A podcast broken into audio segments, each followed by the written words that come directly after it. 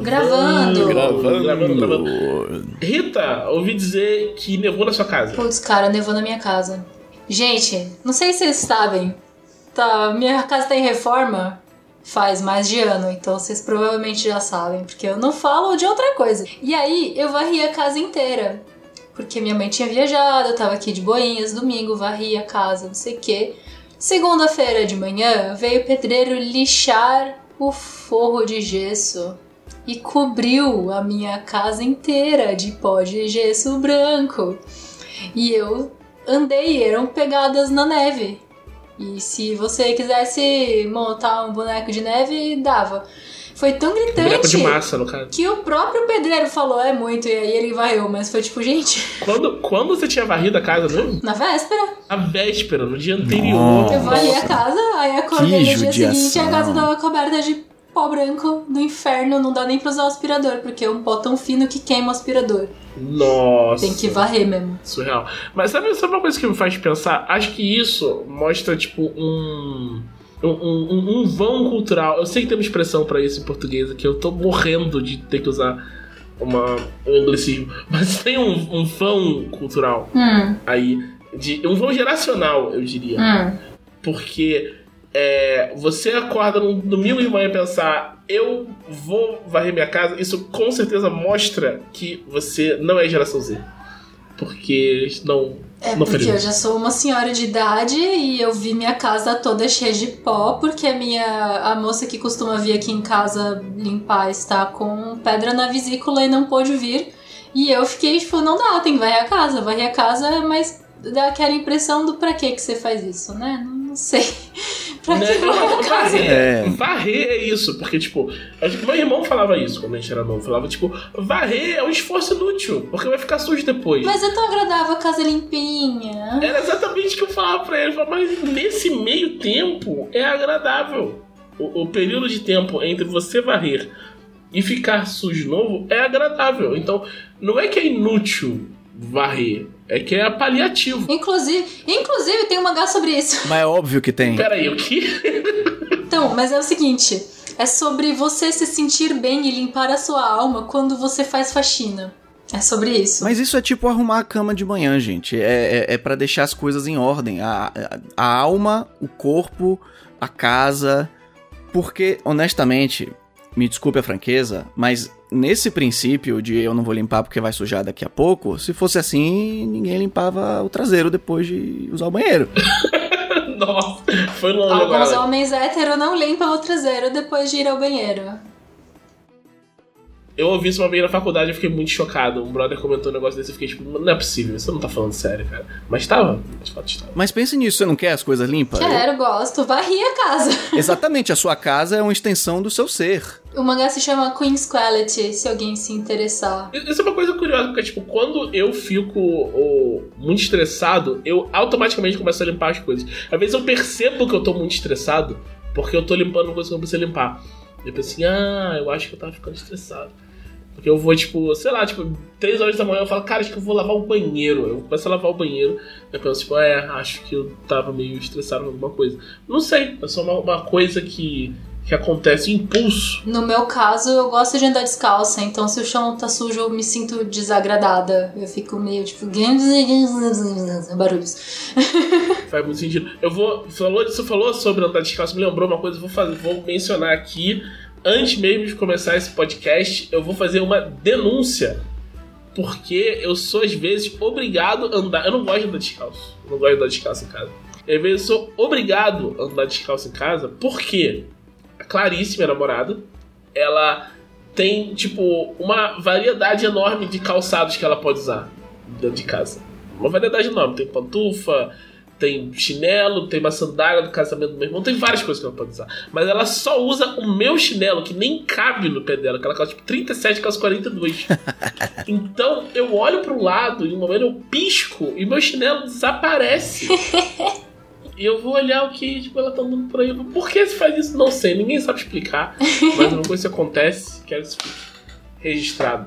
aqui nesse Mas aí a questão de você se adaptar pra superar o obstáculo. Você já tinha que ter outro chinelo. É verdade. É verdade. Essa é uma solução muito simples. E eu não sei porque eu não pensei nela até hoje. Aí qualquer um que ela pegar, pode pegar o novo, pode pegar o velho. Você tem o outro. Exatamente. Entendeu? Mas assim, talvez ela faça uma coisa de pegar um pé de cada um. Aí você vai ter outro pé de cada um. Qualquer um usa um pé do outro. É. Exato. Ah, mas eu não quero usar o trocado. Então você compra dois pares do mesmo chinelo, a mesma Havaiana branca e azul, sabe? Aquela que é branca de um lado e azul do outro. Você compra o mesmo, dois pares do mesmo e pronto. Não, mas essa sim é uma solução genial. Genial. Não há argumentos contrários. Muito obrigado.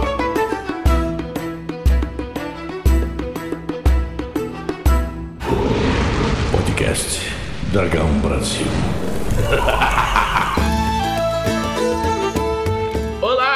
Eu sou o Thiago Rosa e bem-vindo ao podcast da Dragão Brasil, a melhor revista de RPG e cultura nerd do país. Ei. Estamos aqui hoje com o Vitor Lucky. Olá a todos, estou de volta na internet para azucrinar a vida de todos vocês.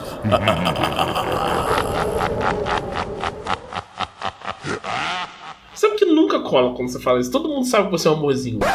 É verdade. Não espalhe spam, não conte pras pessoas, não. E você tá no Twitter todo dia. Que isso? O que você tá falando que você tá na internet agora só? É, porque eu tava viajando, mas agora eu tô em casa de novo, então tenho meus recursos de maldade de novo. Aham, entendi.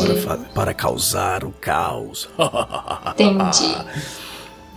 Estamos aqui também com Hita Aisaka. Olá, queridos ouvintes da Dragão Brasil. Aqui é Hita Aisaka e eu vim aqui falar de mangá de novo, porque o Thiago deixa. Depois dessa introdução maravilhosa, depois de reencontrar as pessoas incríveis, trazemos as notícias dessa semana.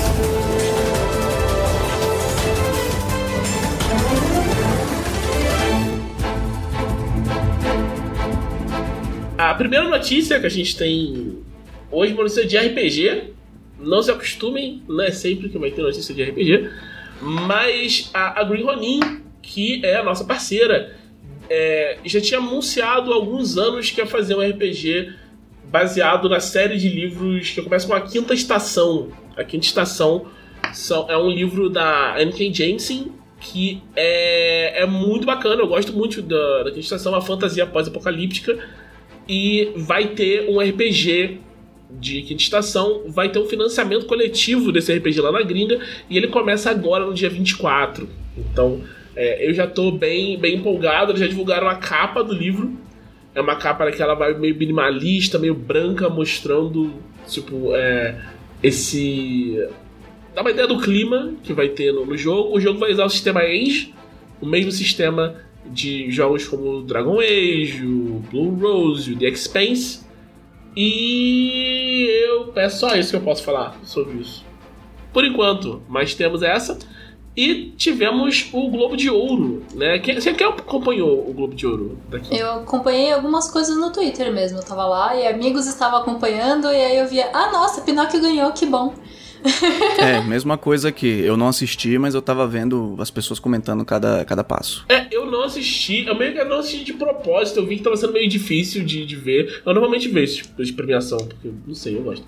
Mas aí eu não vi essa, e porque eu vi que tava sendo mais difícil de acompanhar, que em outros anos eu deixei de lado. Mas no dia seguinte eu vi o vídeo do rapaz do Everything Everywhere All at Once. Como é que é esse filme em português? Tudo em todo lugar ao mesmo tempo. É muito bom. Ele ganhou o melhor ator coadjuvante, né? Sim. Isso, o Ke Huy Quan. E a Michelle Yeoh ganhou de melhor atriz também. De melhor atriz em musical e comédia. Tem umas classificações estranhas do Globo de Ouro, mas a gente deixa. Você diria que esse filme é uma comédia? Eu não diria. Eu acho que claramente um drama. Eu também acho. Eu acho até esquisito que ela não tenha vencido que isso não tenha concorrido em drama, mas... porque musical tinha que ter ganhado R.R.R. Mas acho que não concorre nessa categoria. Porque filme estrangeiro no Globo de Ouro não concorre na categoria principal. Sim, né? Mas é que R.R.R. ganhou no melhor canção original com Nato. Então concorreu só de ganhar na categoria principal já é um avanço muito grande, né? Esse negócio que não acontecia em Hollywood faz, 3 anos atrás, né?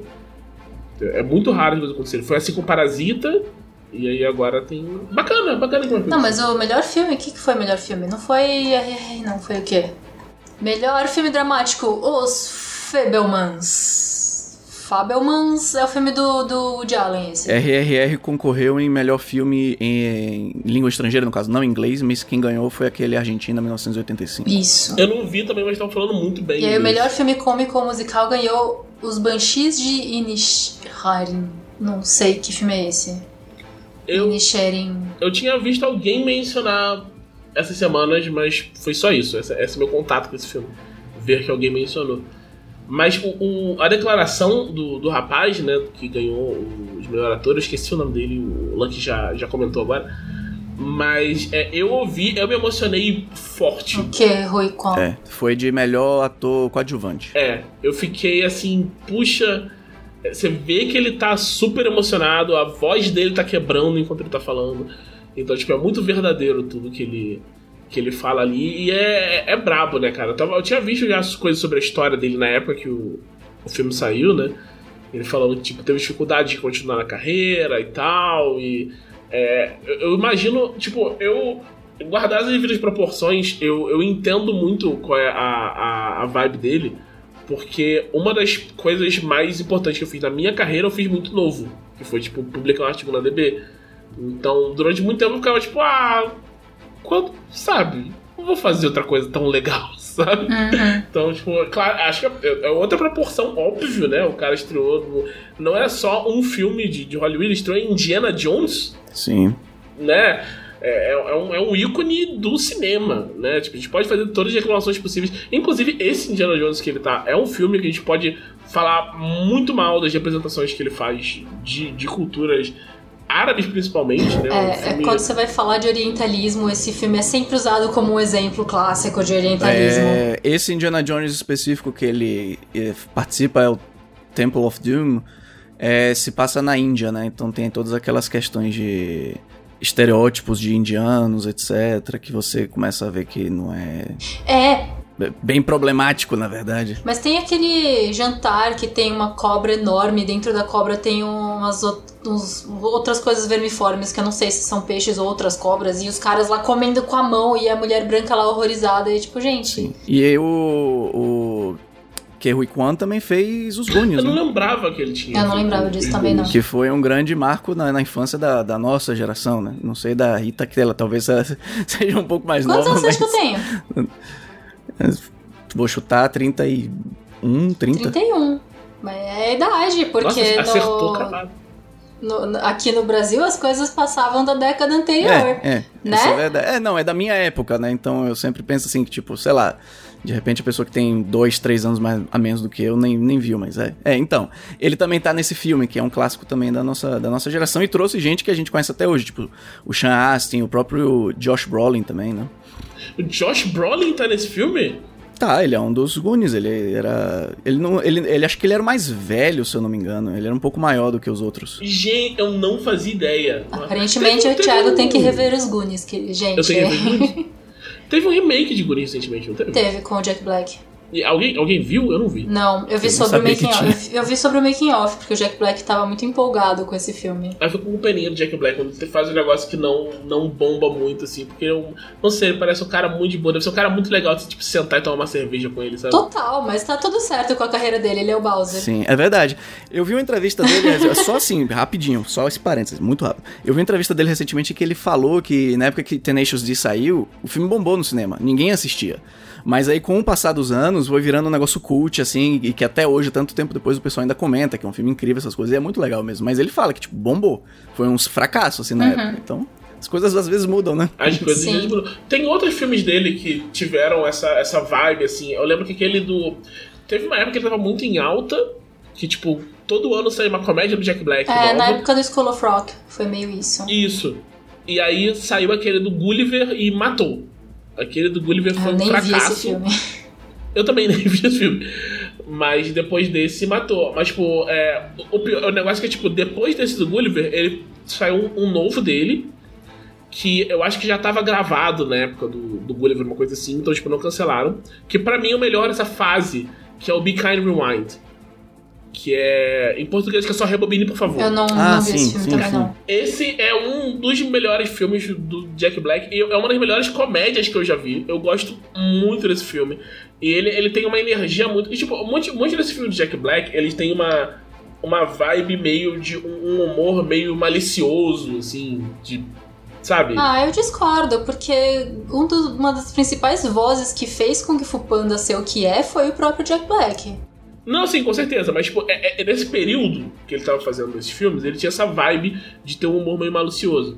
E no Be Kind Rewind, eu não acho isso um problema, eu até gosto assim, mas Be Kind Rewind não é assim. Be Kind Rewind é um filme muito amorzinho, sabe? É um filme tipo sobre pessoas boas fazendo coisas erradas, talvez, pra tentar conseguir um bom resultado e tipo, o que vem depois, assim, tipo... A história, basicamente, o Jack Black trabalha numa locadora e ele grava alguma coisa por cima de um filme e ele pensa, nossa, quem alugar esse filme aqui vai ficar sem o filme, agora o que eu vou fazer? E ele grava uma cena, ele mesmo, substituindo a cena do filme.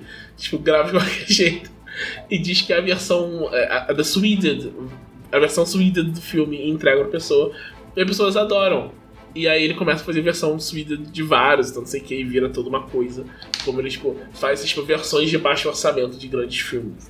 É muito divertido. E aí eu falei errado aqui, o melhor diretor pelo Globo de Ouro desse ano foi o Spielberg. O Fabelmans é do Spielberg, eu falei errado, eu achei que era do Woody Allen, errei totalmente, errei feio. Mas eu não vi esse filme, não sei do que se trata. Também não. Que o Spielberg ganhou um filme aí. É isso. Mas feliz que ele ainda tá dirigindo. O Spielberg é outro também, que tipo, fez Indiana Jones, aí fez esses filmes, todo top, gigantesco, Jurassic Park, blá blá blá. E aí ele foi fazer uns negócios um pouco mais sérios, um pouco mais dramáticos, e as pessoas pararam de ver, sabe? Uhum. Basta lembrar que quando a gente era criança, a Sessão da Tarde destacava, né? De Steven Spielberg, filme tal. Isso era dele, não tinha isso em outros filmes. É, e aí o Spielberg quis fazer outras coisas e as pessoas, tipo, não quero a maturidade desse cara, eu quero os filmes que ele fazia quando era jovem. Pô, que triste. Então, que legal que um drama aí dele ganhou o Globo de Ouro também. Bem legal mesmo. Eu lembro, tipo, tem alguns filmes dessa fase dele de fazer coisas diferentes que eu gosto muito. Tipo, o... como é que é em português isso? Catch Me If You Can? Prenda-me se for capaz. Isso, eu adoro esse filme. Eu adoro esse filme. Maravilhoso. Eu fico muito chocado que ele é baseado em Pantera. Sim. É maravilhoso demais. Mas então, de notícia, mais alguma coisa sobre o Globo de Ouro, gente? Tô vendo aqui algumas pessoas que... a Kate Blanchett ganhou a melhor atriz. Tá. A Angela Bassett ganhou a melhor atriz. Angela Bassett ganhou. Coadjuvante pelo Pantera Negra. Eu tipo, assim... bato palma. Eu gosto muito desse filme. Esse filme foi muito criticado, mas eu acho que boa parte também é por causa do apelo cultural racial, né? Mas eu chorei do começo ao filme, do começo ao fim do filme. Começou o filme, mostrou o Chadwick Boseman, quando eu comecei a chorar, eu parei de chorar com passaram os créditos. Eu ainda não assisti o Wakanda Forever, não é por causa do filme, eu geralmente tenho um delay imenso com filme de super-herói. Ele lança e eu vou assistir meses depois com todos eles. Eu não assisti Thor, Love and Thunder. Eu também não. Ah, mas não tá perdendo muita coisa. Pra mim, por via de regra, se tem a Angela Bassett, já tem moral, é porque ela é uma atriz maravilhosa, ela sempre foi uma atriz maravilhosa. E aí das coisas na boca do povo também ganhou a Casa do Dragão, a melhor série dramática de TV. Ah, eu gostei bastante da Casa do Dragão. Gostei que também. Que eu não vi.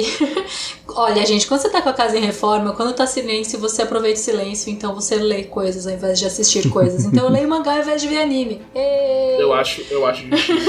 Eu só gostaria, antes da gente encerrar o assunto do Globo de Ouro, dar o destaque que, assim, a gente comentou do discurso do Ke Huy Quan, que foi realmente um discurso muito bonito, muito tocante, mas eu também gostei bastante do discurso da Michelle Yeoh, que também ganhou como... Melhor atriz, no caso de comédia e musical, por algum motivo, mas ela também fez um discurso muito legal, agradecendo pela oportunidade dela interpretar uma personagem que tocou a vida de tanta gente, inclusive a dela mesma. E se você não assistiu Everything Everywhere All at Once ou Tudo em Todo Lugar ao Mesmo Tempo, eu recomendo fortemente que você assista. O Trevisan é um que bate nessa tecla desde que o filme saiu, que realmente é um filme muito, muito legal. E, curiosamente, é um dos poucos filmes que eu assisti que retrata fielmente a vida do imigrante bilíngue em outro país. porque isso é só, realmente só um parênteses, porque geralmente a gente assiste filme que tem pessoas assim, sei lá, um brasileiro nos Estados Unidos, no filme, e aí o personagem frequentemente fica misturando frases em português e inglês na mesma frase com gente que a pessoa sabe que não fala português. Eu nunca vi um imigrante fazendo isso. Mas o que acontece no filme, que é entre eles, entre a gente mistura absolutamente tudo, é exatamente daquele jeito. Eu achei muito legal quando eu assisti. Eu fiquei, gente, mas é assim que a gente faz na vida. Tem um monte de brasileiro, a gente mistura, conversa em inglês, em português, aí chega um gringo, é só inglês. É muito engraçado. Vocês estão vendo aqui, ao vivo, ouvintes da Dragão Brasil, que representatividade é mó legal. Pois é. Mesmo só detalhes, assim. Ver o negócio que você faz ali na telona é muito da hora. É muito bom, é muito bom. Você se sente visto, né? Uhum. Esse é o grande lance. Isso, vamos agora para a sessão que talvez não seja a sua sessão preferida, talvez você goste mais das perguntas, talvez você goste mais das notícias, mas ela é uma entre as sessões do nosso podcast, e é o que vocês fizeram na semana passada, que na verdade não precisa ser só semana passada, pode ser qualquer momento anterior a esse podcast, e futuro, se por algum motivo você conseguir dizer o que você fará no futuro, nesse momento, também tá valendo. E começamos hoje com Hita Aisaka. Eu li Jujutsu e lerei Jujutsu quando sair o próximo capítulo, olha só, eu sei meu futuro, porque eu quero muito, muito continuar esse mangá, e eu sinto que o autor de fato vai acabar no final do ano, então Jujutsu acaba esse ano, gente, vocês ouviram aqui. Sobre Jujutsu, pra quem não viu nada, o cara não sabe o que é Jujutsu Kaisen, o que você diria? É muito bom, porque a ideia é a seguinte... As pessoas, às vezes, têm umas energias muito carregadas. Galera tem uns sentimentos ruins, sei lá, no hospital tá todo mundo meio na bad vibes, na escola as crianças sofrendo bullying. E aí tem uma crença cultural no Japão que quando esses sentimentos ruins se aglutinam e se acumulam, eles tomam formas de maldições. E aí tem esse grupo de pessoas que consegue ver a forma disso e purificar e exorcizar. Então eles acumulam a energia maligna deles... e conseguem anular a energia da maldição ali. E aí, você utiliza essa energia sua com um poderzinho que tem a ver com a sua linhagem genética. O protagonista não tem linhagem genética nenhuma, então ele só dá porrada no seco mesmo. Ele junta energia no muque e soca. E é maravilhoso. Esse é a base do cenário. Então, basicamente, os protagonistas têm que socar os encostos que estão por aí. Aí, você tem a melhor parte de Jujutsu, que são os personagens e como eles se desenvolvem no meio desse caô todo, porque o foco não é você usar o poder da amizade, é energia negativa. Você tem que estar puto e seu poder vai dar um pico de energia aí. É Dark Fantasy, gente. Jujutsu não tá aí pra ser legalzinho, ser sobre o poder da amizade, não. Se o autor decide que o personagem que você mais gosta não importa mais pra narrativa, o seu personagem favorito vai morrer. Isso é triste, mas acontece. E aí você tem o Yuji, que é um personagem, uma pessoa normal, protagonista, Itadori Yuji, e ele decide que ele é forte e que ele vai ajudar as pessoas. E nisso ele come um item mágico, e aí ele começa a ter acesso aos poderes do sistema, e a ver as maldições, e a conseguir socar as coisas com a energia dele. E aí ele descobre que ele vai ser executado, porque ele comeu o item mágico, acordou um demônio na barriga dele, e ele precisa agora comer todos os outros dedos dessa pessoa, que eram os dedos do item mágico. O item mágico era o dedo do cara mumificado com gosto de sabão. E ele precisa comer todos os 20 dedos, porque o maluco ainda tinha 4 braços, pra poder ser executado e, consequentemente, eliminar essa maldição do mundo. E aí você vai acompanhando esse protagonista que você sabe desse capítulo 1 que tá fadado à morte. Não sei porque que eu leio, mas eu tô lendo. E o anime, o mangá... Nossa, o mangá, o autor tem tanta coragem. Às vezes ele faz uns negócios que você fala, não é um japonês escrevendo. Porque ele fala mal do exército, ele fala mal do governo, ele fala de pessoas menores de idade jogando jogos de azar, coisas de Dark Fantasy. Mas como é na Weekly Shonen Jump, na revista semanal para jovens rapazes, você acha, ele não vai falar de pachinko, né? Não, fala. E fala profundamente. Tem um cara que o poderzinho dele é pachinko. Então, ouvinte, se você não sabe o que é pachinko, me pergunta no Twitter, eu explico. E no capítulo que saiu essa semana, minor spoiler, ele fala que os exércitos dos governos mundiais são simplesmente bucha de canhão do vilão do mangá. É isso, ele bota pro abatedor. A SWAT, por exemplo. Ah, o Navy Seals? Navy Seals tá aí só pra morrer, é maravilhoso. E é corajoso um escritor japonês fazer isso no ano do senhor de 2023. E o anime é lindo, assistam o anime, é isso. O anime tem uma das melhores músicas de encerramento que eu já vi na história dos animes. Lost in Paradise. Muito boa. É o da dancinha? É o da dancinha, é. A dancinha é muito legal. E eles fazem... Tem várias coisas que fazem em Jujutsu que eu sinto muito que é tipo... Uma coisa que... Ah, eu vou fazer isso aqui. Eu quero ver se vão me deixar fazer. Acho que muita coisa ali é o autor tentando. Jogando uma e falar... Deixa eu ver se cola. Tem um personagem que aparece no mangá e ele aparece meio rápido. Ainda não foi desenvolvido. Que é um cara de família francesa que nasceu no Japão. Mas ele é loiro, de olho azul. E o Japão não considera esse cara um japonês. Ele é um gaijin, ele é loiro, ele é um estrangeiro. Mas ele nasceu no Japão e a língua nativa dele é japonês. Então ele é um cara que gosta de mangá e ele quer vender o mangá dele pra Shonen Jump. E aí o japonês da Shonen Jump fala, nossa, muito bom seu japonês. E aí esse loiro de olho azul fala, o seu também.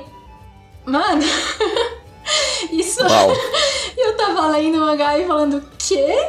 E aí o editor da revista tá lendo lá o mangazinho que o personagem tinha feito e falou, nossa, então, nessa sua ilustração, o dedo do cara tá meio torto, dedos humanos não chegam nisso.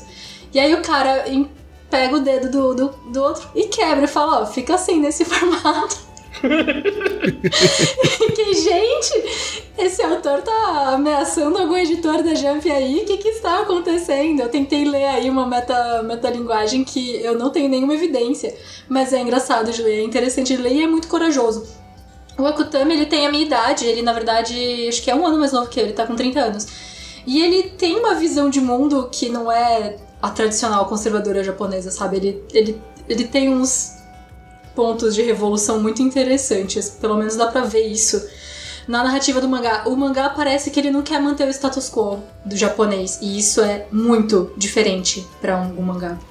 O próprio Gege Akutami, ele é uma figura meio misteriosa, né? Ah, sim, as entrevistas ele faz com o cosplay do Mekamaru, que ele tem uma máscara de robô, mas é bem comum os mangakas atuais esconderem as identidades.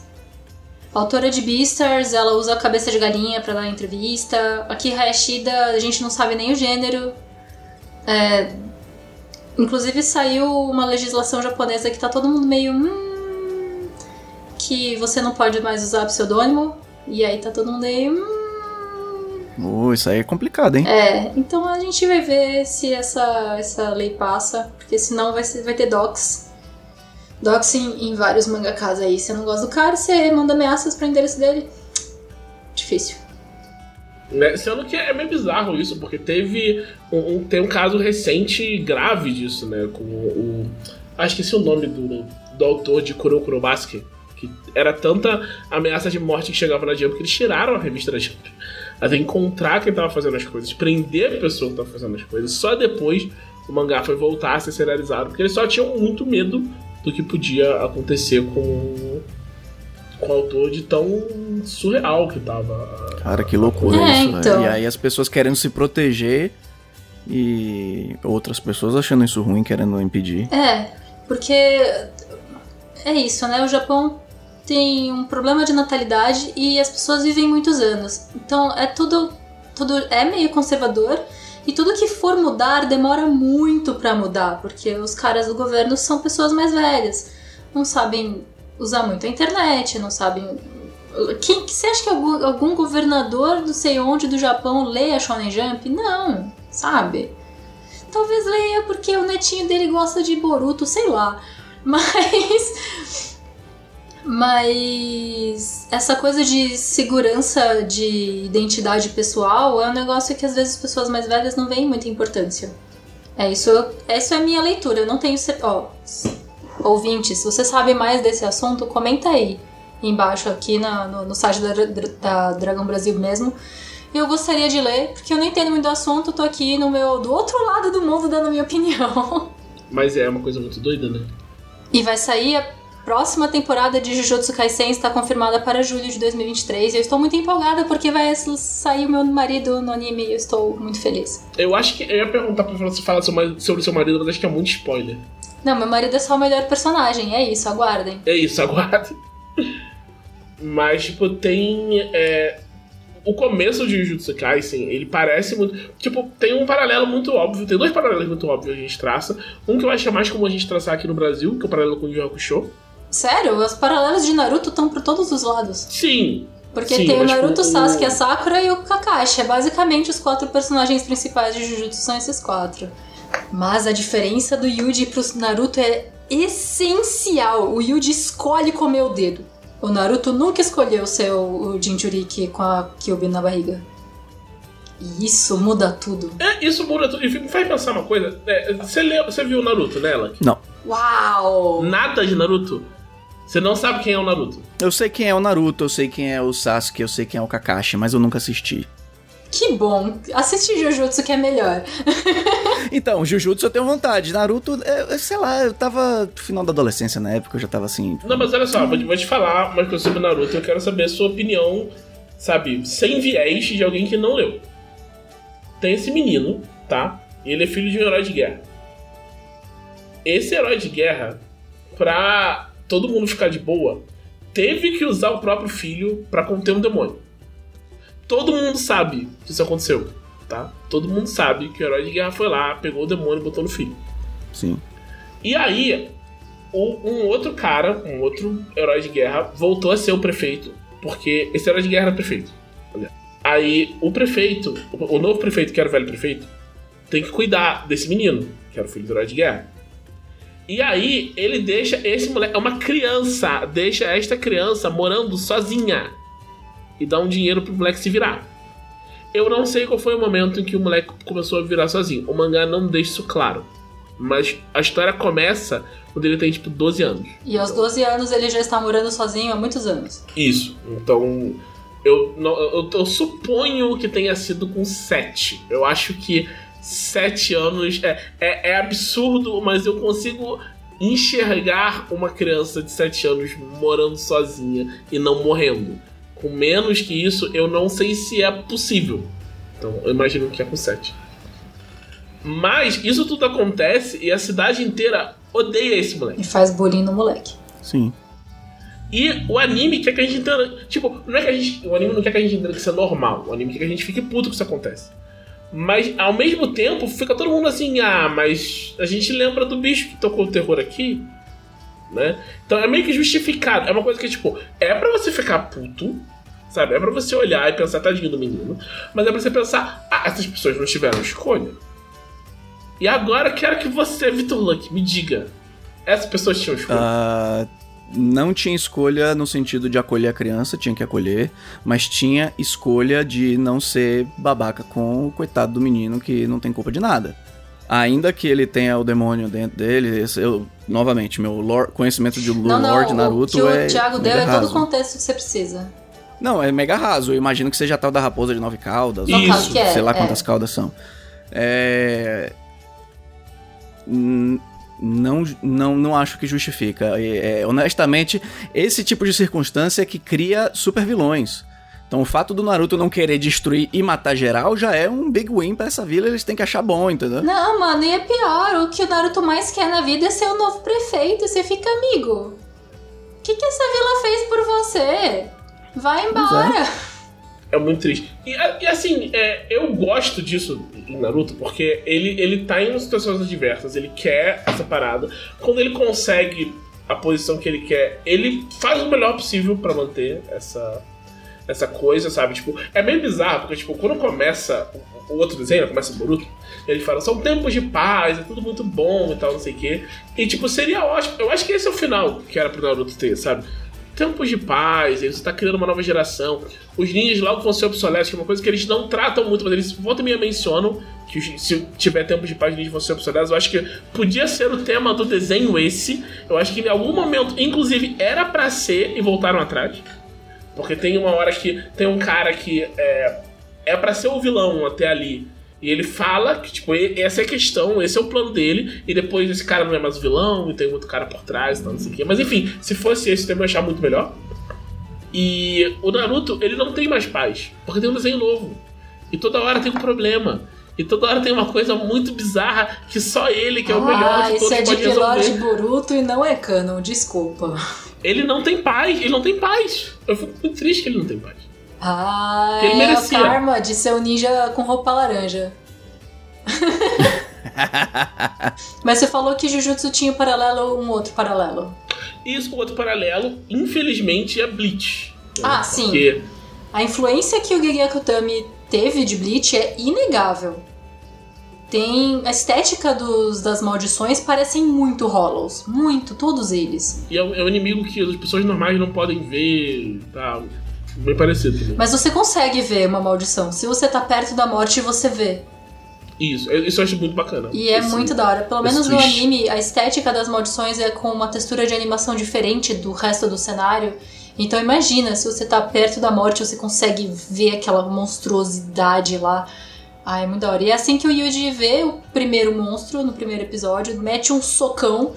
E aí o Megumi fala, pô, só um socão normal não serve pra nada. Você precisa de energia maligna pra socar eles e acabar com eles. Aí o Yuji fala, ah é? Ah, esse dedo aqui é um dedo, um item mágico aí, vou comer. E ele come o item mágico. Ah, e uma coisa que eu gosto em Jujutsu mesmo, gosto muito disso. Tem um personagem que eles falam que é o mais forte, que é o Satoru Gojo. E não é igual ao Dragon Ball, que a escala vai sendo empurrada cada vez mais. Não, o Satoru Gojo é o mais poderoso. Ponto.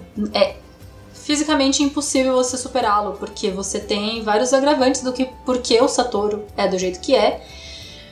E o Yuji já tá muito forte agora no mangá. A gente tá no capítulo 209, que saiu semana passada. E o Yuji não conseguiria derrotar o Gojo. Ponto. A escala de poder é muito bem feita. Que é um negócio diferente de Naruto, de Bleach, de Yu-Yu. Ele é bem... Eu gosto que ele mantém, apesar de tipo, já tá andando há muito tempo, é comum você perder a noção nisso, né? Tipo, e só tudo crescendo em termos de efeito de poder, e é só você perder a escala. Mas em Jujutsu Kaisen, tipo, tem uma progressão, sim, nos poderes, mas eu não diria nem que é uma progressão tipo, de efetividade, poder de fogo, sabe? As coisas só ficam mais complicadas. Os poderes agora, eles são coisas que às vezes você fica tipo, o que mais eu tenho que fazer? Mais ou menos, porque alguns poderes são meio Jojo, sim. O poder do patinco é completamente Jojo. Que poder é isso? Seu poder é patinco? Sim, o poder do cara é patinco. A ideia do patinco é que você vai jogar a bolinha, vai acertar o negocinho, vai acontecer a roleta do jackpot. Se der jackpot, ele vai ter mana infinita durante a duração da música tema do anime, que é o patinco. Mano, Jojo. Mas ao mesmo tempo, se tem pessoas da mesma linhagem genética, o poder se repete. Então se você já sabe o poder de um cara e aparece outro cara com esse poder, não precisa explicar, você já conhece. Então, quando um personagem usa o poder de sangue, que o outro já tinha usado, você sabe como usa. Então, tem umas lutas acontecendo agora no mangá que não tem explicação, que você já sabe. É lindo isso. Isso é muito mais Bleach do que Jojo, né? Em Bleach, o poder do Byakuya é maravilhoso. A espada dele vira flores, pétalas de cerejeira e ela vai te cortar em pedacinhos. Enfim, não precisa explicar. É isso.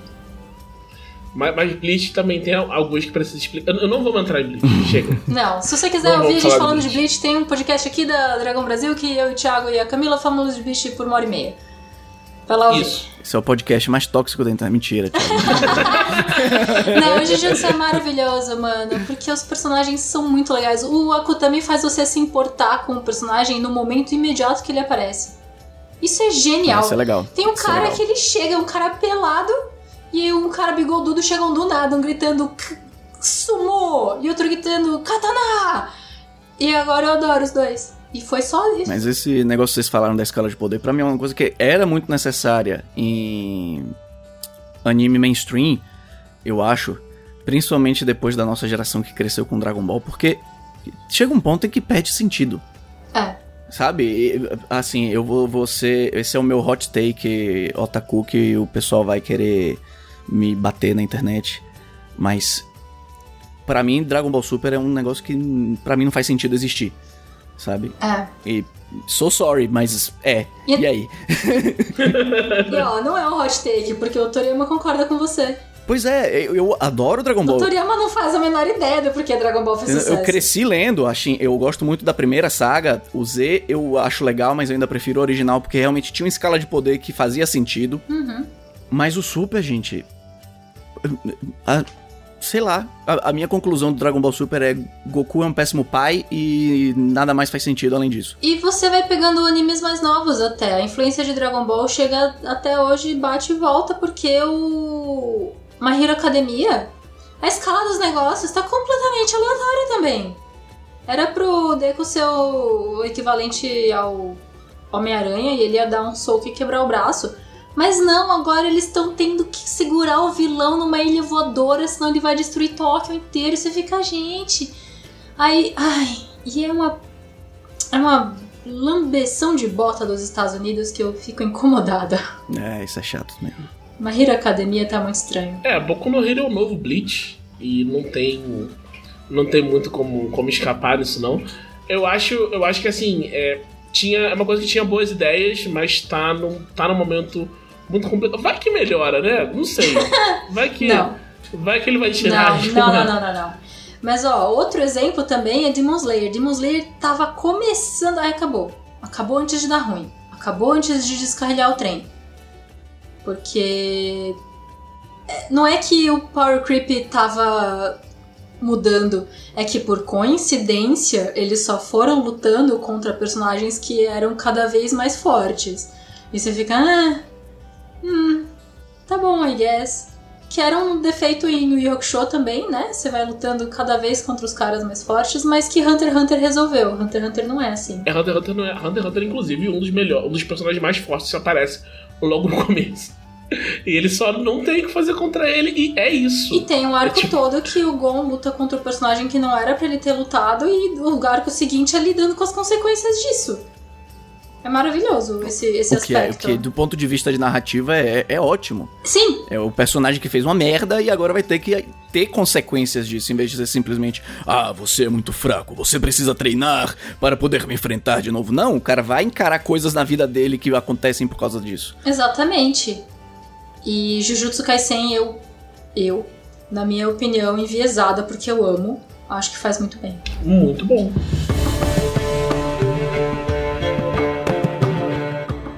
Vitor Lucky, você não está mais no Brasil? Não. E ninguém pode provar que eu estive, na verdade. Todas as fotos que tiraram de mim são montagem, é mentira, é uma modelagem 3D. Deepfake. Eu sou da opinião de que se não tem prova, ninguém pode provar que eu tava lá. Sabe, eu tenho que fazer um comentário, senão eu vou esquecer.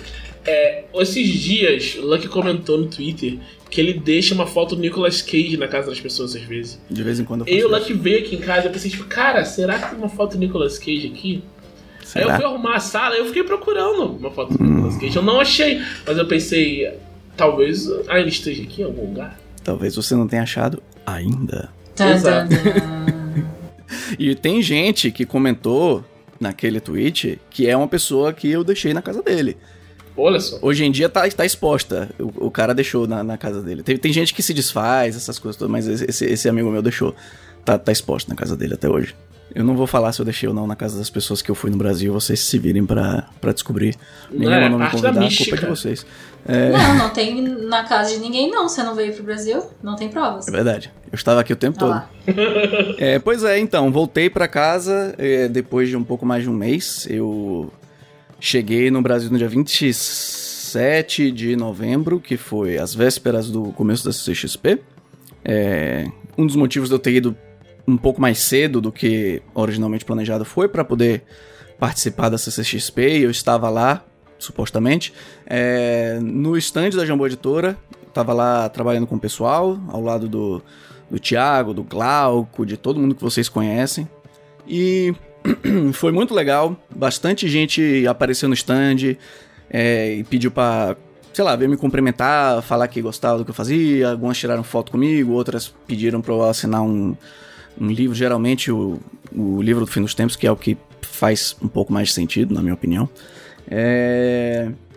E foi uma experiência incrível ter esse contato com o pessoal, com os amigos que eu sentia falta, que alguns deles eu conheci pessoalmente pela primeira vez nessa ocasião, como por exemplo o Glauco, o David.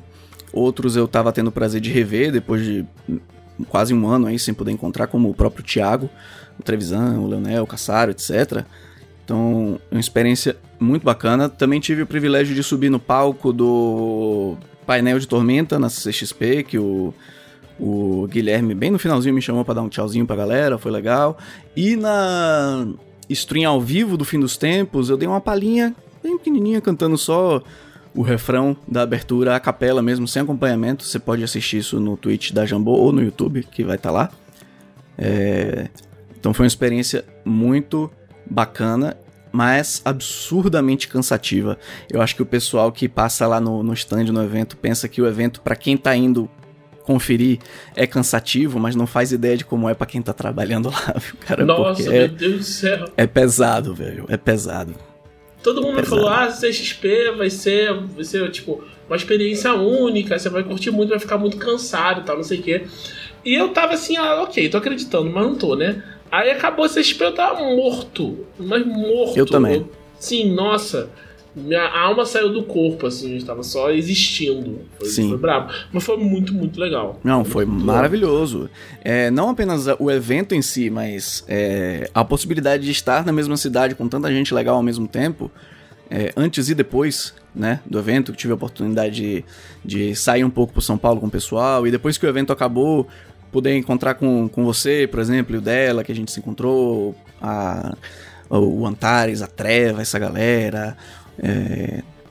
Então, assim, as minhas viagens ao Brasil, é pra isso que elas existem, pra poder ver as pessoas, né? A gente sente falta de algumas coisas do país quando você mora fora por muito tempo. Eu já tô há quase 8 anos fora. Então, assim, eu sinto falta de algumas comidas, eu sinto falta de alguns lugares que eu gosto de visitar, tanto em São Paulo quanto em Salvador, que é a minha cidade natal. Mas, no fim das contas, a viagem é pra ver as pessoas, sabe? Eu não fico fazendo turismo, eu não saio, hoje eu vou passear no Pelourinho. Não, eu já fiz isso incontáveis vezes quando eu tava crescendo. Hoje eu vou visitar os meus amigos, hoje eu vou sair com pessoas que eu gosto, família também. Então, por isso que eu falo que é um evento, né? Eu chamo da LuckyCon, e esse ano passado foi a LuckyCon Experience, porque eu sou engraçadinho e gosto de fazer essa palhaçada, mas porque pra mim é isso, entendeu? Tipo, é a oportunidade de ter contato com gente que eu gosto. E a CCXP, além de tudo, me permitiu ter contato com gente que eu ainda não conhecia, mas que por algum motivo gostava de mim e quis me dar um oi, quis me cumprimentar, quis tirar uma foto. E eu sou muito grato por essa experiência de ter compartilhado esses momentos com as pessoas. Valeu, Jambô, por me botar no stand, mas principalmente valeu todo mundo que me deu esse pouquinho de carinho. Só para encerrar essa parte, eu queria compartilhar uma coisa que me deixou muito tocado, que foi um rapaz que foi falar comigo no stand, e ele comentou que ele leu o conto que eu publiquei na Dragão Brasil de outubro do ano passado. Que na época que o conto saiu, eu recebi bastante feedback de gente dizendo que era uma leitura que eles não sabiam que precisavam ler, mas precisavam. Se você não leu ainda, eu recomendo que você leia, você que está ouvindo isso. E esse rapaz veio falar comigo desse conto, falou, não, eu li, gostaria de agradecer muito por você ter escrito e publicado aquilo, foi uma mensagem muito forte pra mim. Desde que meu filho nasceu, eu parei de jogar RPG, e aí por causa do seu conto, eu tive esse interesse de voltar atrás, me atualizar em Tormenta, me atualizar no que tá acontecendo, voltar a procurar grupo e voltar pro meio. Porque no fim das contas, a mensagem do conto que eu escrevi era essa questão da importância do pertencimento em grupo, né? Nós somos seres humanos, são animais sociais, então era um pouco disso. Então, só para encerrar essa parte sobre a CXP, a minha viagem, eu queria dar esse destaquezinho para esse ocorrido que me deixou muito tocado, e conversando com aquele rapaz lá no stand foi um pouco difícil de segurar as lágrimas, viu? Oh. Nossa, só imagina. Sabe, você falou sobre as redes sociais, eu percebi uma coisa, vai acontecer uma coisa muito engraçada hoje. A gente vai responder as perguntas do podcast e você vai responder só para a pergunta. Você mandou a pergunta pro podcast. Não, não foi outra pessoa que perguntou. E além dessa viagem, você tá preparando um rolê aí agora, né? Ah, meu chapa. Eu tô preparando muitos rolês, mas vamos falar dos rolês que são mais imediatos, que vêm a seguir. Pra quem tá ouvindo esse podcast, na sexta-feira, que é o dia que sai, saiba que amanhã, sábado, dia 14 de janeiro, vai estrear a primeira mesa ao vivo de Fim dos Tempos em inglês. In English. Então não vai ser Fim dos Tempos, vai ser End of Times. Esse é um projeto que a gente está planejando no canal do Only Ones TV, né? Tem tudo junto, Only Ones TV. Tá no Twitch, tá no Instagram, tá no Twitter, que é a galera com quem eu jogo RPG, que eu jogo Tormenta 20 especificamente, em inglês. A gente já tem alguns episódios no YouTube, mas até hoje todas as aventuras que a gente teve foram gravadas para ser lançadas depois. E essa, além de ser uma aventura conhecida, famosa, que é o Fim dos Tempos, também vai ser a primeira vez que a gente vai transmitir ao vivo. Então, se você está ouvindo antes do sábado dia 14, às 11h30 da noite, horário de Brasília. Eu sei que é tarde, mas assim, o elenco quase todo tá na costa oeste da América do Norte, né? A maioria nos Estados Unidos, eu no Canadá. Pra gente são 6h30 da tarde ainda, entendeu? Então, é um pouco, realmente é tarde pro Brasil, mas tem que funcionar tem que funcionar pra quem joga também, né? E além disso, a gente também quer dar a oportunidade do público norte-americano assistir.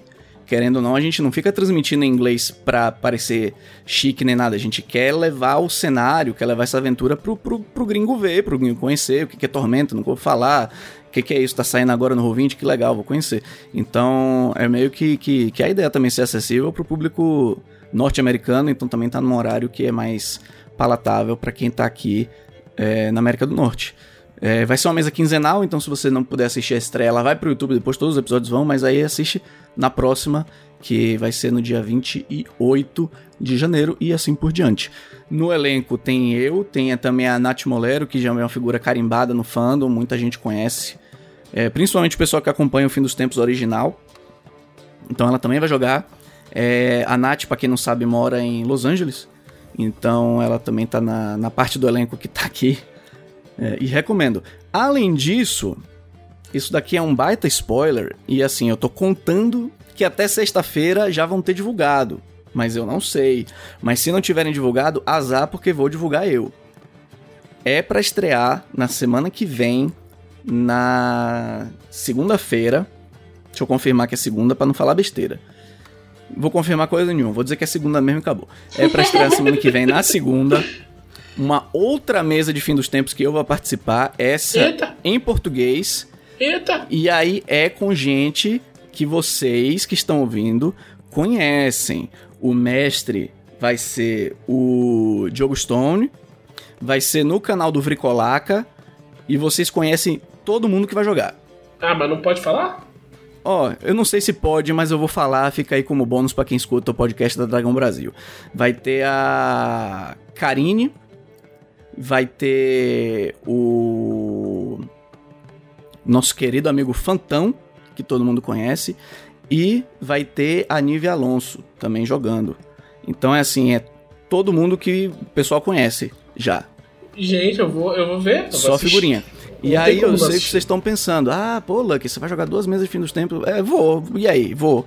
Eu assisti a stream, eu sei como é que vai, os mestres que se virem pra fazer um negócio que seja um pouco diferente. Óbvio, assim, eu não vou ficar fazendo metajogo, né? O que o meu personagem sabe é diferente do que o jogador sabe. Mas, principalmente, eu vou fazer o possível para que sejam 2 experiências completamente diferentes do ponto de vista que se refere a mim. Então, em inglês, eu vou estar jogando com um bárbaro Lefou, forte pra caramba. Ele não é clérigo, mas ele é devoto de Arsenal. Então, porrada neles. E na mesa em português, eu vou estar jogando com o Dom Batráquio, que é um homem-sapo nobre. Olha só. E ele não gosta de sujar as próprias mãos. Ele, como todo nobre, arranja quem suja as mãos por ele. Então vai ser, vão ser dois estilos de jogar bem distintos, bem diferentes, e eu espero conseguir fazer uma coisa bem legal com isso. E eu espero que o público também goste e embarque em uma dessas duas jornadas, de preferência nas duas. Então, eu acho que vai ser bem legal. Uma vez um negócio oposto, sem querer, por alinhamento dos planetas. Eu tava jogando uma mesa de Tormenta, né? Jogando com o Thiago, jogando Reino de Jade lá, né? Império de Jade. Com um velho bêbado. E eu também estava jogando no Questcast Lenda dos Cinco Anéis, com um velho bêbado. Olha aí. Olha só. Os dois velhos bêbados no cenário de Japão feudal. E eu super me esforcei pra fazer personagens com vibes e filosofias diferentes, já que eu tinha caído no mesmo arquétipo. Foram ótimas mesas. Mas sim, vai dar ótimo, vai dar bom. Vai dar bom. Você comentou de jogar em, tipo, aventura que você já jogou. O Glauco me matou na aventura que eu editei. Então, acho que é possível, cara. Esse é o sonho de todo mestre que é destruído pelo Thiago Rosa. Mas cara, eu acho que vai ser bem legal, porque é isso, os mestres, pelo menos até onde eu sei, tanto o Diogo Stone, que vai narrar a mesa em português, quanto o Alex, que é o mestre da mesa em inglês, todos os dois estão se esforçando bastante para dar um clima um pouco diferente, porque eles sabem que Fim dos Tempos é uma aventura mega famosa, é uma stream mega popular, todo mundo assistiu. Então eles querem se desprender um pouco da ideia de que o cara que assistiu a stream sabe como a aventura vai. Primeiro não sabe, porque o Leonel escreveu uma aventura que é tipo os jogadores box, que escolhem, né, pra onde eles vão pra comer de conversa. Segundo, que o mestre pode simplesmente chegar e falar, então, no Fim dos Tempos original era assim, mas na minha mesa vai ser assado, e é isso aí, meu amigo, e um abraço. Então, eu tô nessa pegada, eu tô muito animado pra começar, eu tô ensaiando as vozes dos personagens, pra não ficar confundindo, entendeu? Fazendo uma voz específica pro Bárbaro, uma voz específica pro Homem Sapo, os jeitos que eles falam, que eles se portam, essas coisas todas, eu tô levando a sério a coisa. Bacana, bacana. Esse é muito bom. Hypou bastante pra assistir essa mesa. Então, a mesa em inglês estreia no sábado e a mesa em português estreia na segunda. Isso. Até onde eu sei, a mesa em português é pra estrear na segunda. Se acontecer alguma coisa, aí a gente avisa e tal, mas a priori é pra estrear na segunda, sim. Beleza, então vamos assistir. Um abraço pra todo mundo, principalmente o pessoal da mesa em português, que é, tipo, todo mundo, gente muito querida. Então, um abraço pra todo mundo. Um abraço pro Vrico. Faz tempo que eu não falo com o Vrico. Então é isso, Vitor Lucky. Você tem mais alguma coisa a dizer nesse podcast? Cara, eu tenho projetos legais pra 2023 e eu espero que eles sejam bem recebidos quando chegarem. Por enquanto eu vou deixar nisso, porque ainda tá muito cedo, né? Dia 11 de janeiro ainda, tem muito ano pela frente. Mas eu acho que tem coisa legal vindo aí. Um projeto em particular que é meu, que tá começando a sair da fase de planejamento e entrando na parte de... Na verdade, eu ia falar entrando na parte de viabilidade, mas já tá meio que passando por isso também. Então é pra eu estar executando isso em breve. Eu acho que vai ser muito legal quando acontecer. E eu espero poder contar pra todo mundo em breve. Muito bom!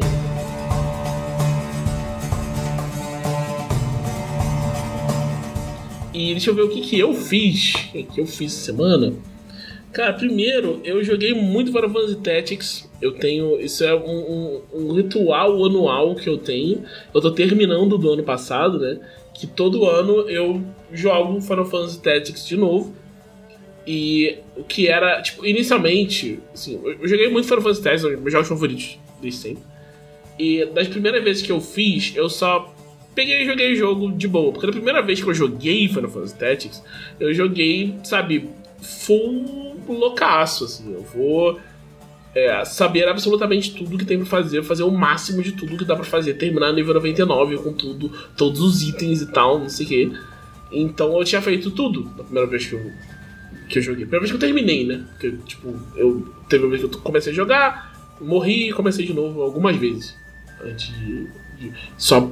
pegar qual era a do jogo. Quem não sabe o que é Final Fantasy Tactics? Final Fantasy Tactics é um jogo de 1998, eu acho, ou 97, ou os dois, que pega a ideia de Final Fantasy Tactics, todo o lore e a mitologia de Final Fantasy Tactics, e em vez de ser um RPG de turno, como todos os jogos da franquia até aquele momento, é um RPG tático. Então você tem o protagonista, você tem suas unidades, pode customizar suas unidades e elas entram num grid de batalha, você controla a movimentação delas e tem esse confronto entre o seu exército e uma tropa, né? Sua tropa e a tropa inimiga. E isso esse é um gênero que na época não estava no seu auge quando saiu o Final Fantasy Tactics. Tipo, já existiam alguns RPGs táticos de Super Nintendo e tal. Tem um do Sega, eu esqueci qual é o nome dele, Shining Force, eu acho, que só tinha os consoles da... Shining Force era legal, cara. Só tinha os consoles da Sega e tal. Mas, tipo, não... O auge de verdade desse gênero foi acontecer nos portáteis, né? Tem muito RPG tático de DS, de 2DS, de PSP.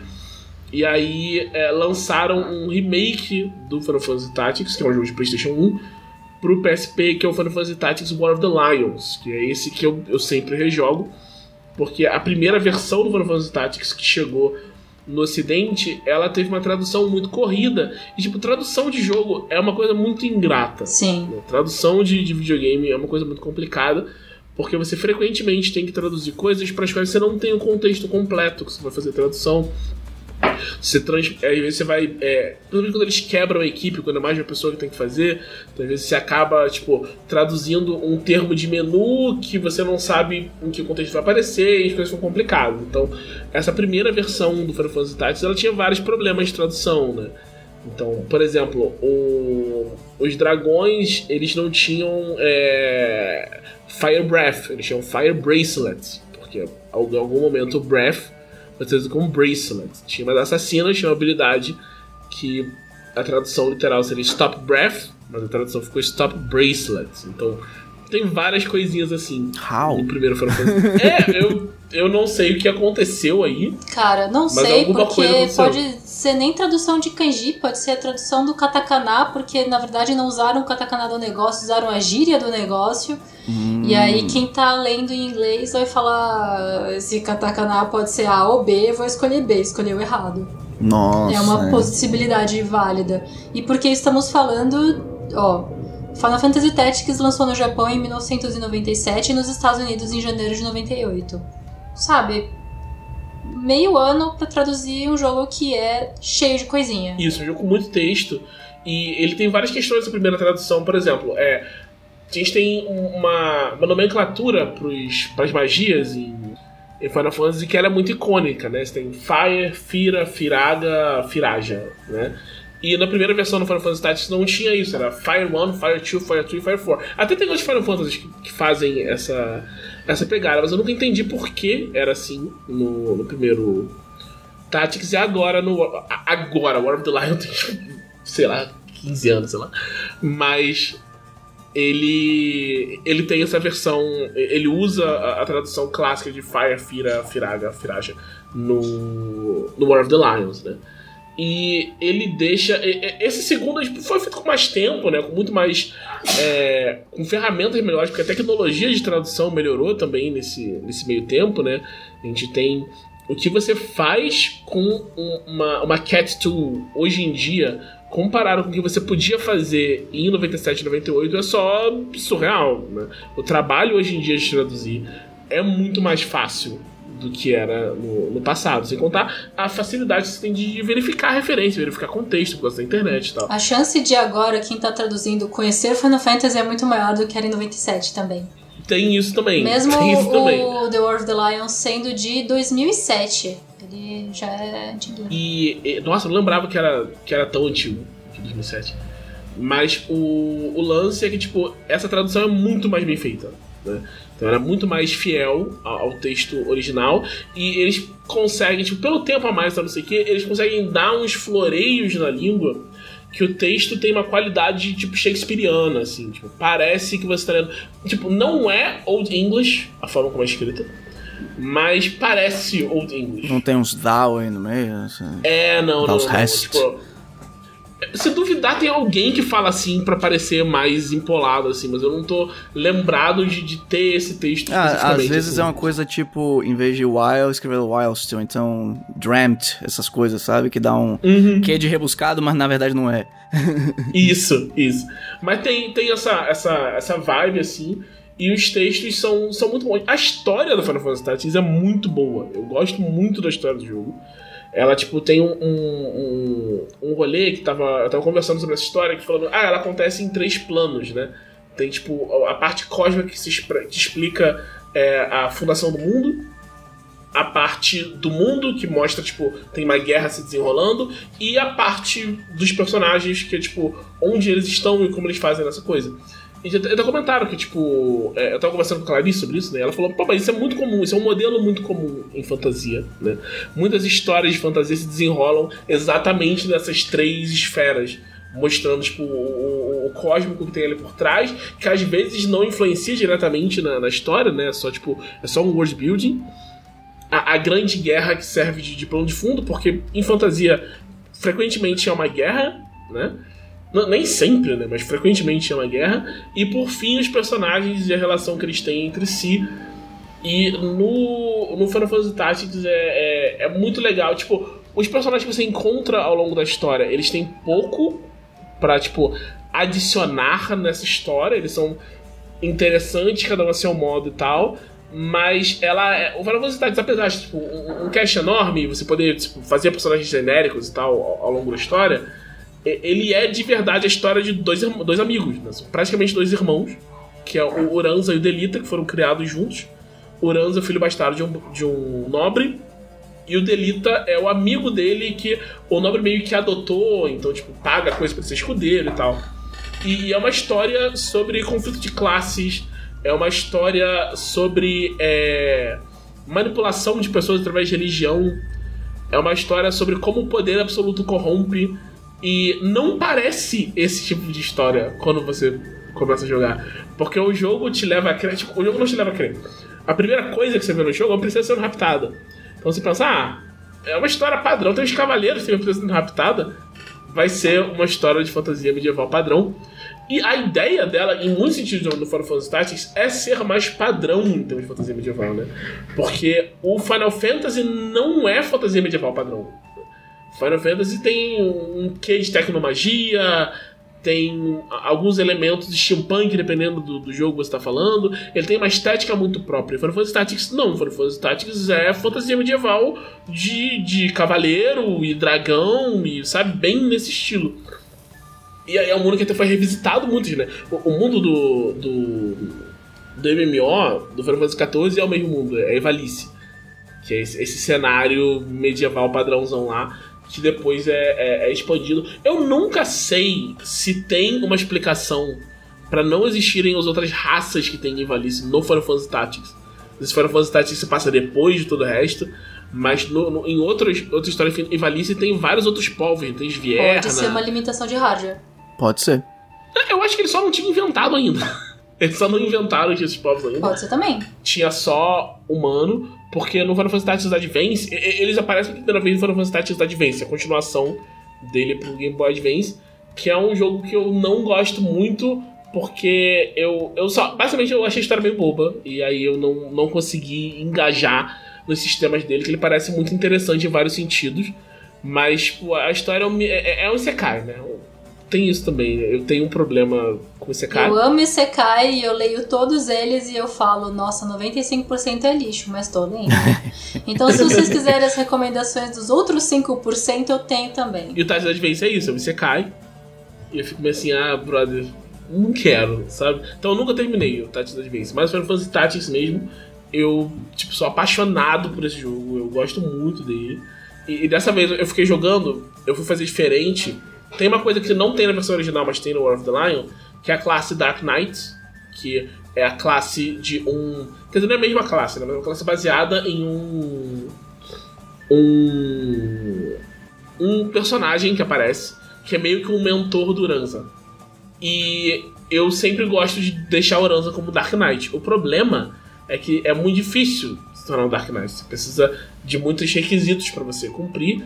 e demora muito tempo de jogo. Então dessa vez eu fiquei tipo jogando um pouquinho, fazendo uns builds e tal, e falei, não vou tipo prosseguir na história, não vou sair do capítulo 2 até o Ranza ser um Dark Knight. E quando eu fiz isso, eu fui olhar, eu tinha tipo 88 horas de jogo. Então, né, passei muito tempo só. Passei muito tempo só nesse grind. Mas é isso, é grind. Isso é basicamente grind. Eu tava só fazendo batalhas aleatórias e passando de nível. Mas é muito divertido, porque é muita customização que você tem no Final Fantasy Tactics. Assim, tipo, você faz bater em monstros e pessoas, mas são muitas formas diferentes que tem que fazer isso. E é muito divertido a combinação de habilidades, combinação de itens e tal. Esse é um jogo que, assim, nossa, tipo, mora pra sempre no coração. Eu gosto de todos os aspectos dele. O visual dele eu acho muito, muito icônico, muito único. Eu acho muito bonito os sprites todos dele. Eu acho que ele envelheceu muito bem nos sprites, inclusive, que é uma coisa que é tipo... Esse jogo é bem bonito, né? Não é sempre que dá pra gente dizer que, tipo, um sprite de 1997 ainda é bonito em 2023, sim, sabe? Sim, total. Mas justamente por ser desse aspecto tático, não é um RPG de ação, porque quando os primeiros RPGs de ação da Square Enix não foram do Final Fantasy, porque eles não queriam arriscar a principal IP deles com esse experimento. Então foi o Kingdom Hearts. E o Kingdom Hearts 1, você vê que ele envelheceu. São vários polígonos hoje em dia. Ainda é um jogo muito redondinho, é um jogo bom, mas tá velho. É um jogo de 2002. Não, acontece. Eu sempre falo isso, que tem... Não é porque é sprite que o jogo vai necessariamente envelhecer bem. Tem jogo que envelhece bem, tem jogo que não. Óbvio que eu sempre lembro de... já é outra categoria de jogo, mas ainda assim é RPG, que é o Chrono Trigger, que tipo... Eu já vi muita gente falando, remake de Chrono Trigger. Eu fico, não precisa. É isso. O jogo é aquele, entendeu? Ele é lindo até hoje. Mas tem... E Chrono Trigger é um também que, tipo...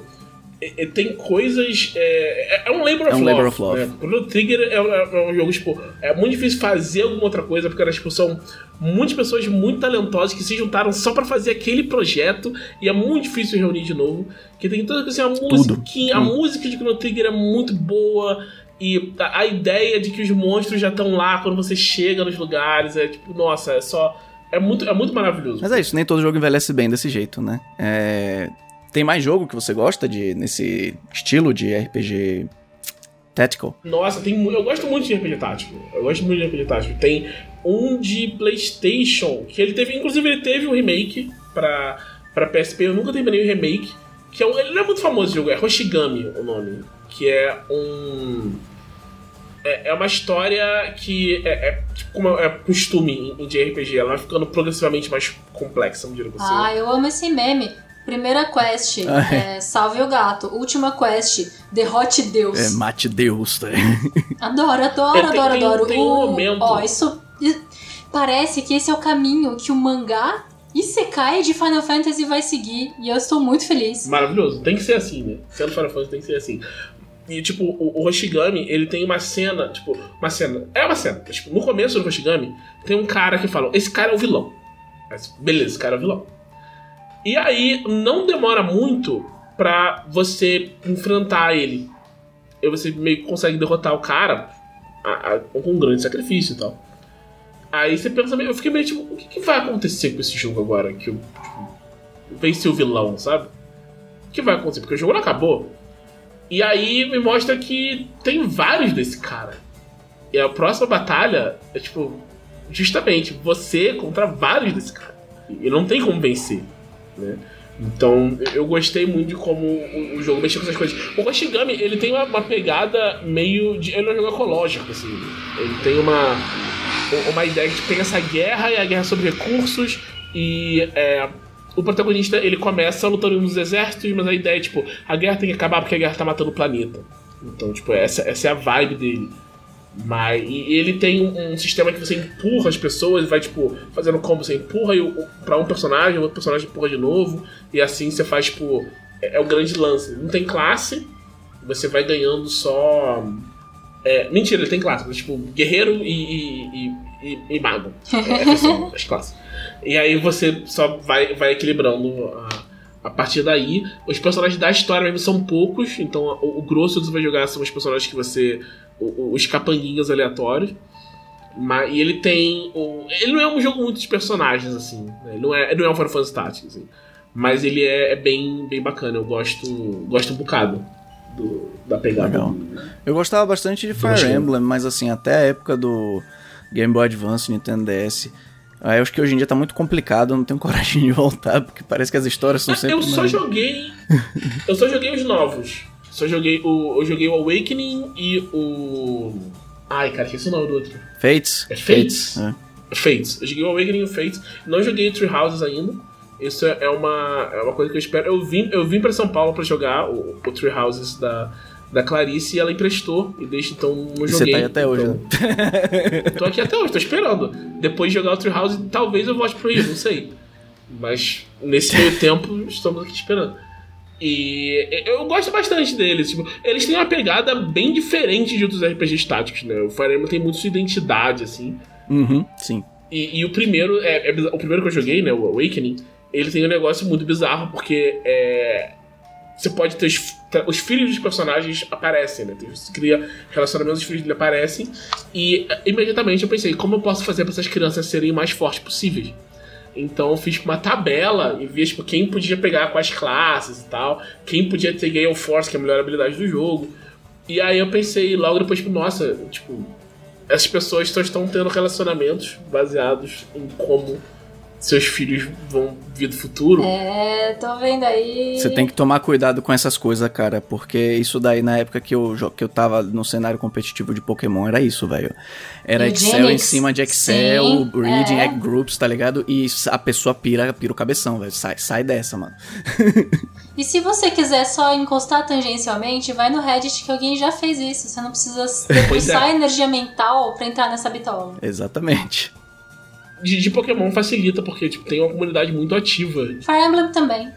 O fandom de Fire Emblem... Tem um vídeo do Brian David Gilbert que ele fez uma análise dos nomes de Fire Emblem. E é um vídeo incrível. Porque não tem nome repetido, tem, né? Tem um nome repetido dentre todos os jogos de Fire Emblem.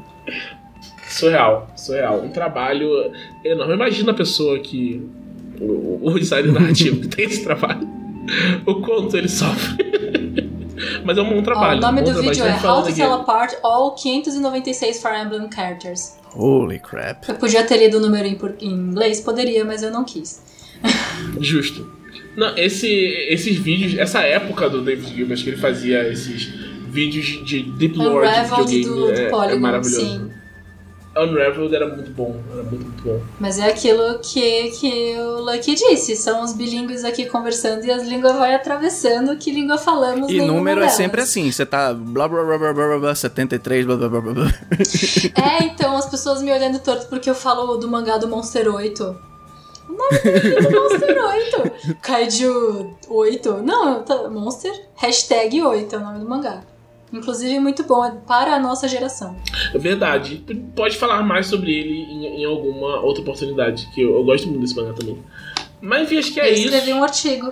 Eu ia falar sobre mais coisas, mas acabei falando exclusivamente sobre Final Fantasy Tactics, como é costume quando eu começo a falar de Final Fantasy Tactics. Talvez devesse ter falado sobre outra coisa primeiro, mas tudo bem.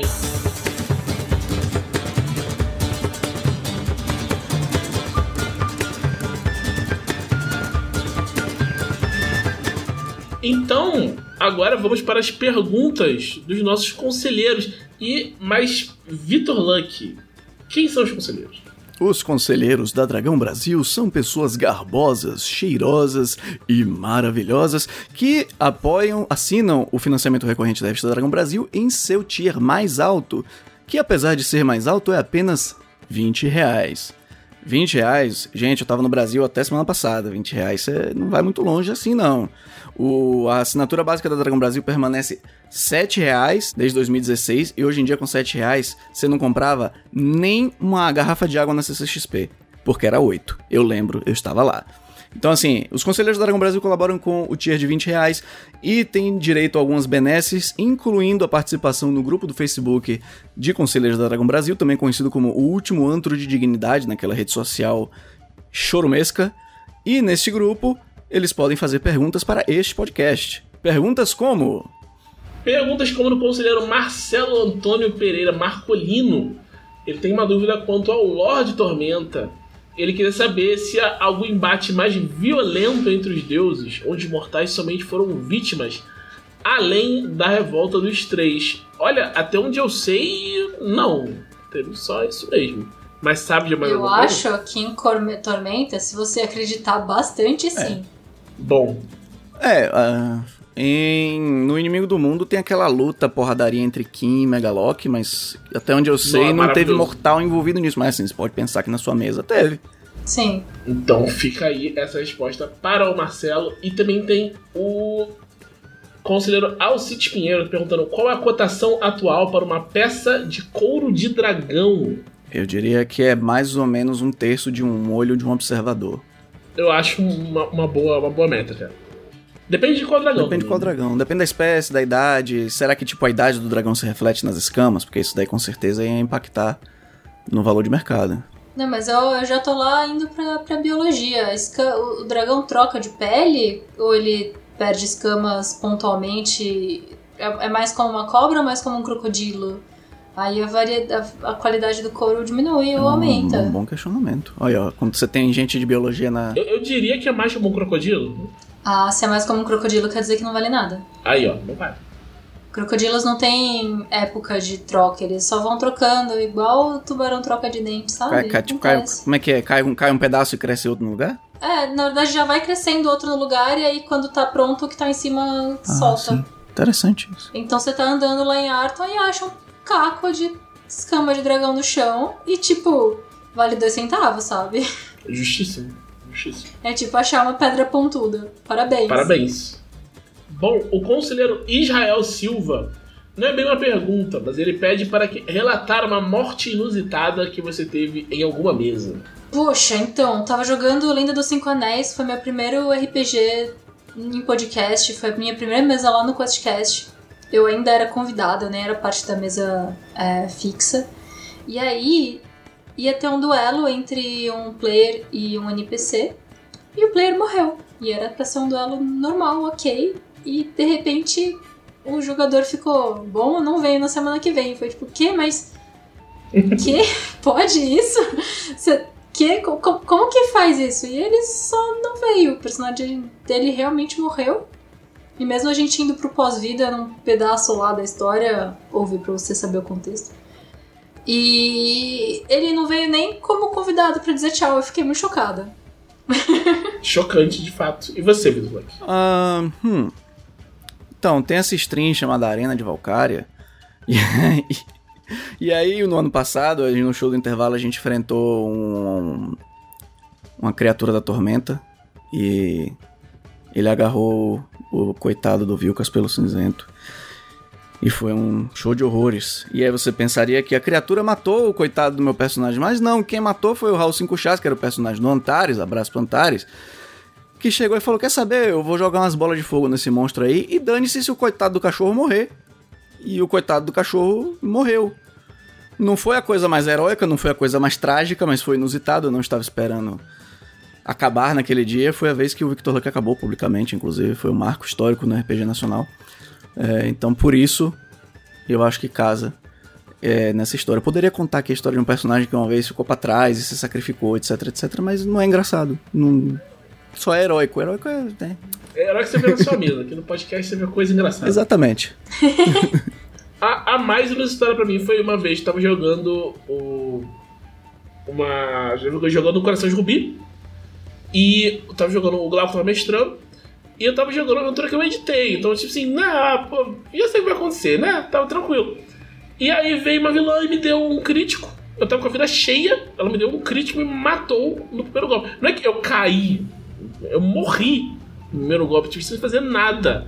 Uau. Eu fiquei tipo, puxa, não esperava. E o Glauco ficou muito feliz. Abraço pro Glauco, tá de férias. Eu ainda não morri no Coração de Rubi. Já caí 2 vezes, mas não cheguei a morrer. E eu espero que eu não esteja agourando, porque sexta-feira tem mais. Aí sim. Meus personagens só morreram quando era TPK obrigatório, que o mestre tinha planejado. Olha só.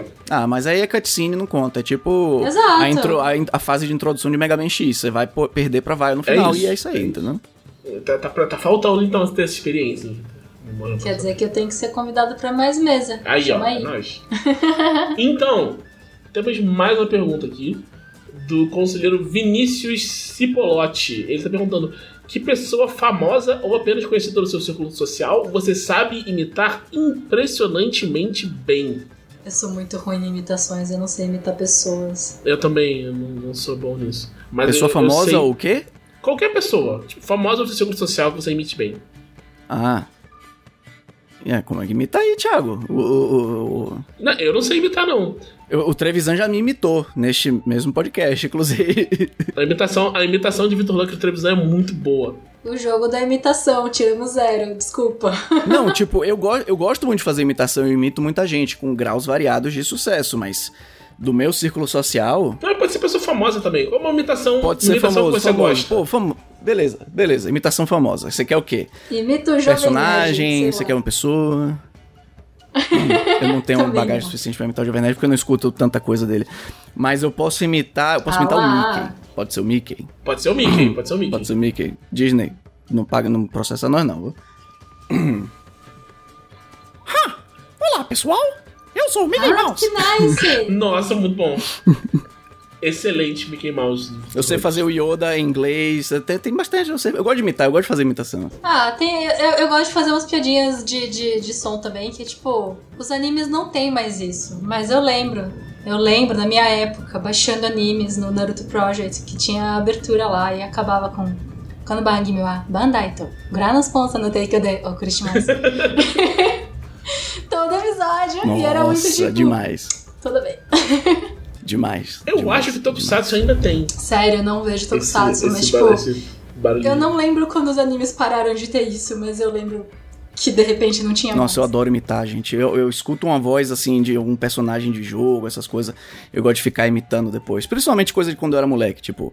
O Ben do Full Throttle, sabe? O LeChuck da Ilha dos Macacos. Eu gosto dessas coisas. O que eu faço é, tipo, eu fico perdendo pro mesmo boss, porque eu jogo meio mal. E aí eu fico repetindo o que ele fala, num tom sarcástico. Eu, tipo, dance, water dance.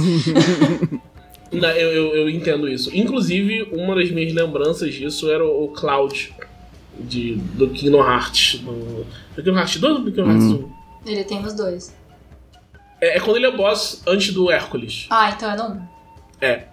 Que, nossa, me dava um ódio dele, porque eu tava lá, tipo, fazendo. Porque eu tinha escolhido o build errado, né? E tava me ferrando. Ah, você escolheu magia. É. E aí. Eu tava lá me morrendo, virando do avesso pra tentar causar dano nele. E o desgraçado tinha cara que pode falar: esse é o melhor que você pode fazer. Eu ficava, é sim, esse é o melhor que eu posso fazer. O Vanitas no Buzz Live fala tipo, too slow. E vai lá e te ataca por trás. Ó, imitação de um jogo que eu tava jogando hoje de manhã, que é o Duke Nukem. Eu inclusive fiz um áudio uma vez no Twitter explicando como é que você imita o Duke Nukem, porque não é só você ter que botar o Max lá pra frente. Eu não sei porque eu tô fazendo pra câmera, porque o podcast não tá vendo, né? Você bota o Max lá pra frente e... It's time to kick ass and chew bubble gum. And I'm all out of gum. Muito bom. Muito bom. Então vocês ficaram com as imitações de Vitor Lucky. E temos mais uma pergunta do conselheiro Gustavo Samuel. Quais as maiores inspirações atuais de vocês? As obras que têm mais inspirado suas produções? Cara, um dos meus livros favoritos da minha vida é a série da Fronteiras do Universo, que o seriado tá saindo agora, o seriado tá muito bom. E na época era meio novidade essa coisa de multiverso, tanto que o seriado atual colocou na abertura, porque tá meio batido já esse plot, mas a narrativa ainda é muito boa, os plots ainda são muito bons. E o objetivo final de um dos antagonistas é matar Deus. Como é que eu não vou gostar desse livro? Ele é muito bom, eu gosto de tudo que esse homem escreve, é lindo, maravilhoso. Muito bom. E você, Lucky? Ah, cara, depende do tipo de coisa que eu tô produzindo, né? Eu gosto, em termos de influências literárias, no Brasil com certeza é o Caldela, espero que ele não escute isso, mas com certeza é o Caldela. Mas eu sou, assim, paga-pau franco, do Shakespeare. Eu gosto muito da forma como ele escreve diálogos e traz um pouco de coisa inusitada pra histórias. Então, assim, gente que... Assim, eu conheço muita gente que não leu Shakespeare e acha que é aquela coisa clássica, pomposa, quando, na verdade, Shakespeare é um terço um quarto coisa clássica pomposa e o resto é piada de mau gosto, sendo metade dessas piadas piada de sacanagem, tá ligado? Então, tipo, eu gosto assim, tipo, tá tendo um diálogo mega sério e alguém chega e bota uma coisa bem inusitada no meio do caminho que pega o espectador ou o leitor de surpresa, e eu gosto muito dessas coisas. Então, acho que é uma grande influência. Em termos de música, eu gosto de... tô bem pegado em compositores... que pegam coisas mais clássicas, eu não tô falando de música clássica, mas coisas conhecidas, até como jazz, dão um toque específico pra isso, então bastante compositores brasileiros que pegam da raiz de coisas como choro, por exemplo, e adicionam um temperinho, e eu gosto muito do Frank Zappa, porque ele faz o tipo de música que eu gostaria de fazer, sabe? Nice. Bacana. Então, são aí boas influências que eu tenho nesse sentido. Eu tava pensando aqui como eu vou dizer, porque, cara, eu vou ficar falando de influência, vou falar o resto do dia. Mas eu vou escolher... Escolher uma, duas, né? Eu tenho um monte de influência também. Eu também. Eu podia falar o dia inteiro aqui. Sabe, eu fui ler O Senhor dos Anéis, eu fui assistir o filme, eu já tinha lido o livro. Então, o filme saiu em 2001. Eu tinha 9 anos. Eu já tinha lido o livro O Senhor dos Anéis. Você acha que eu nem sei o quanto esse livro me influencia, entende? Sim, eu sou apaixonado pela literatura de Tolkien, mas assim, demais. Nem citei por quê, porque é só aqui as atuais, mas que tá em voga agora. Tem coisa, autores que eu vou atrás porque eu gosto do trabalho deles e eu não só leio, como eu analiso o que eles fazem pra ver como é que eu posso abraçar aquilo em mim também e fazer também quanto, tentar alcançar. O Tolkien me influencia há tantos anos que eu não consigo nem ver a montanha mais. Sim, eu gosto muito, eu gosto de ler sobre o processo dele. As cartas que ele escrevia, que ele trocava com fãs e outros escritores, com publishers. É por isso que eu gosto tanto de livros como, por exemplo, da própria Jambô, o Guia da Trilogia, que tem muito insight do Caldela em como ele fez a narrativa. O livro do Fim dos Tempos tem muito insight dele como mestre, em como ele construiu. Eu adoro essas coisas, eu adoro o processo. Eu acho muito legal poder ver o processo. É bacana que a gente tenha autores que a gente tem, tipo, tanto que seja tão documentado como foi a produção, né? Eu gosto muito disso em Tolkien. Eu não sou, tipo, muito fã da prosa de Tolkien, mas o de building de Tolkien eu acho muito legal. Então, a minha influência de prosa é a Adriana Falcão, é uma autora brasileira que ela escreveu um livro chamado Luna Clara e Apolo 11, que é um livro que eu li pra escola quando era criança, e meu Deus do céu, eu amo esse livro, ele é maravilhoso. Agora, se eu vou dizer uma coisa de referência, porque eu tenho que escolher, porque eu acho muito, eu fico muito assim, o que é mais justo eu falar? Eu vou escolher esse, eu acho que ninguém vai ficar chateado, porque pra mim tem um RPG que, tipo, depois que eu li, mudou muito como eu enxergo game design, tipo, o que eu poderia fazer com o RPG dali pra frente, porque não é um RPG feito pra ser diferentão, como tipo, muito RPG a gente faz. Ele faz o básico, mas ele faz o básico com muita identidade, que é o Tena Banshō Zero, é um RPG japonês, é um dos meus jogos favoritos até hoje. Tena Banshō Zero é um jogo antigo, um jogo de 1997, mas se você abrir o livro hoje e for ler, você nunca vai dizer que ele foi feito em 1997, porque ele parece extremamente atual, é um jogo muito à frente do seu tempo, que eu tenho muito carinho, tanto em termos de história, porque o world building dele é muito legal, ele é feito com uma ideia, tipo, ele se autodenomina fantasia hiperasiática. Ele pega os tropos principais de anime da época e faz funcionar no mesmo planeta, né?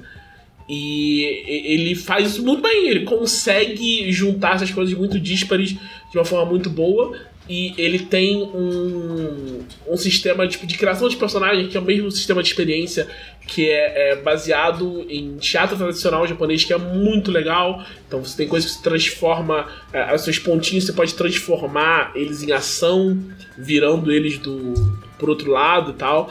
Então eu só gosto muito desse jogo, tipo, você lendo alguma coisa, tendo lido alguma coisa minha e lendo o Tena Banshō Zero, você vai ver imediatamente de onde vem a minha influência ali. É uma coisa que eu acho que é tipo, até coisas que não são RPG que eu faço, tem muita influência do Tena Banshō Zero, que é uma coisa que me marcou muito desde quando eu conheci. Ele foi lançado em inglês em 2014 só, porque o projeto de tradução dele demorou 7 anos, era uma pessoa só traduzindo.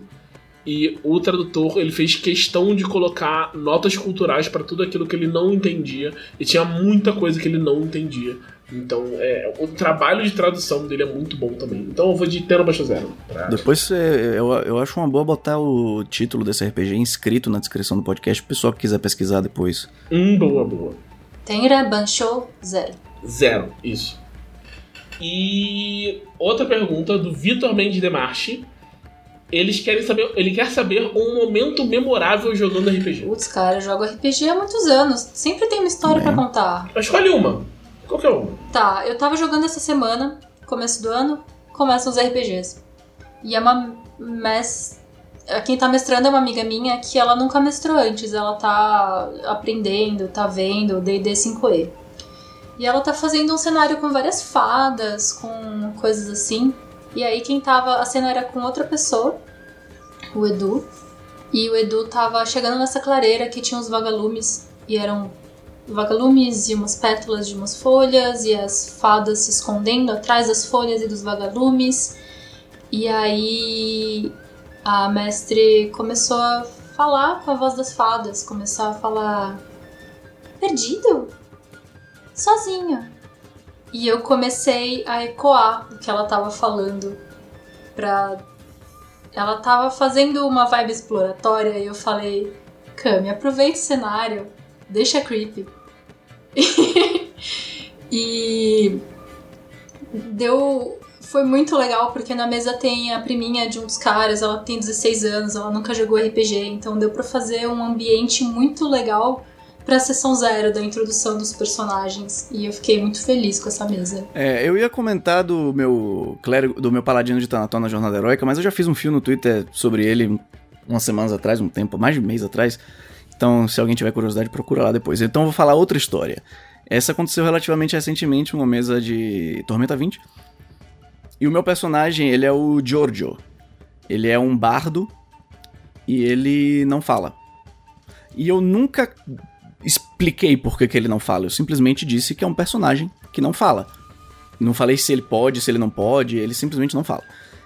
E aí, o mestre, quando a gente começou a mesa, o mestre deu de brinde, deu um agradozinho pra cada jogador. E de brinde pro meu personagem, ele me deu um instrumento musical que é capaz de lançar a magia esculpir sons sem gastar PM. Beleza, legal, adorei. Então, a gente tava na casa de uma mulher que podia dar uma profecia pra cada pessoa. Pra cada pessoa que tava lá. E aí o meu personagem escreveu num papel a pergunta dele, que ele queria fazer. Ela era, não era uma profecia, era uma resposta pra uma pergunta. Ele escreveu num papel a pergunta dele e passou pra moça. Só que no que ele escreveu a pergunta dele, um outro personagem rolou furtividade pra dar uma olhada no papel, assim, e ver o que eu tinha escrito. E o meu personagem percebeu isso, então ele ficou meio pé da vida com isso. E aí no caminho...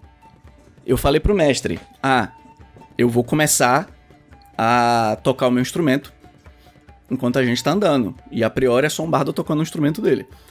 E aí eu cheguei pra esse jogador desse outro personagem e falei, fulano, rola vontade. Ele foi lá, rolou, passou. Passou um tempo, eu perguntei pro mestre, posso de novo? Pode. Fulano, rola vontade. Aí ele perdeu.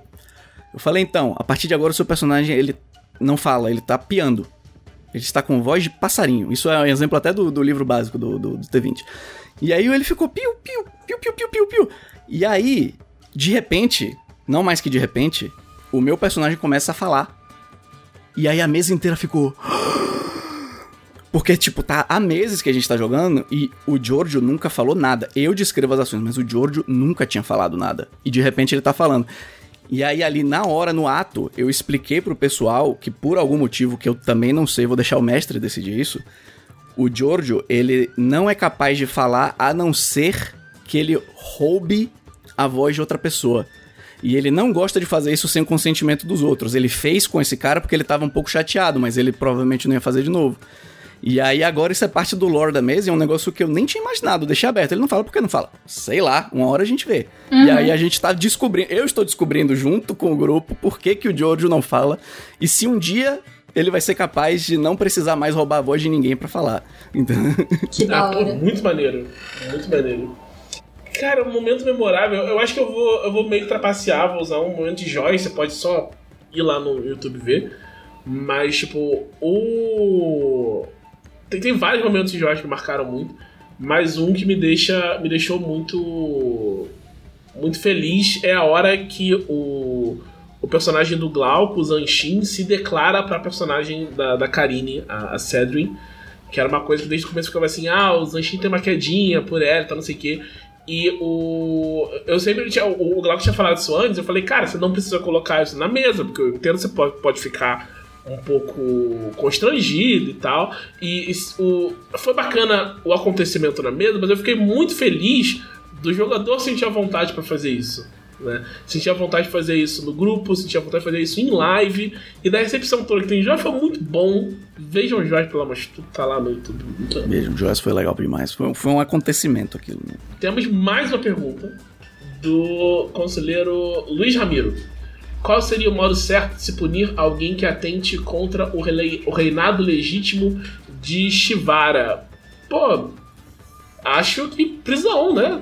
É, no modo correto, no mundo ideal, prisão. No modo de uma sociedade do medievo, muito provavelmente separar a cabeça do corpo. Mas a Shivara, a própria Shivara, você acha que a Shivara... O que a Shivara faria se soubesse tentando tomar o reinado dela? Cara, a Shivara já passou por tanta merda nesse cenário que eu acho que ela não tem mais paciência pra... Não tem mais paciência pra bullshit, velho. Eu lembrei daquele post antigo do Facebook que era um print que viajava pelas redes sociais, que era uma pessoa num grupo de costura falando assim: ai, gente, minha filha roubou a minha tesoura de tecido pra cortar as coisinhas da escola dela. Qual é a punição que eu deveria fazer? E aí, tipo, uma foto de uma senhorinha meio bem velhinha, com o cabelo bem branquinho, falando morte. Tô louco, né? Bom. E foi tão fora de escala que é isso. Mas isso é uma coisa, tipo, mexer com tesoura de tecido é uma coisa que eu acho, assim, brutal. Crime capital. Não arriscaria. Tem mais uma pergunta aqui de uma pessoa conhecida, um tal de Vitor Lucky. Ih, deve ser pergunta ruim. Perguntando: se houvesse uma porradaria franca entre o fandom de Tormenta, quem vocês acham que me derrotaria? Quem poderia vencer... Quem do fandom de Tormenta poderia vencer o Vitor Lucky em combate físico? Uma porradaria de verdade. Porrada franca. Eu não conheço o fandom de Tormenta. Me dá um exemplo aí. Eu tô pensando aqui... Eu não sei se o Volo é apelação, mas o Volo é um cara bom de porrada. Então, não sei. Mas o Volo conta no fandom. Ele já é um cara famoso, conhecido. Acho que conta, né? Conta. E tem a questão também que o Vitor Lucky é um cara muito gente boa. Ninguém vai querer dar um soco no Vitor Lucky. Mas ele é uma pessoa muito desalmada. Uma pessoa muito sem coração. Já sei. A única pessoa que poderia é o Odmir.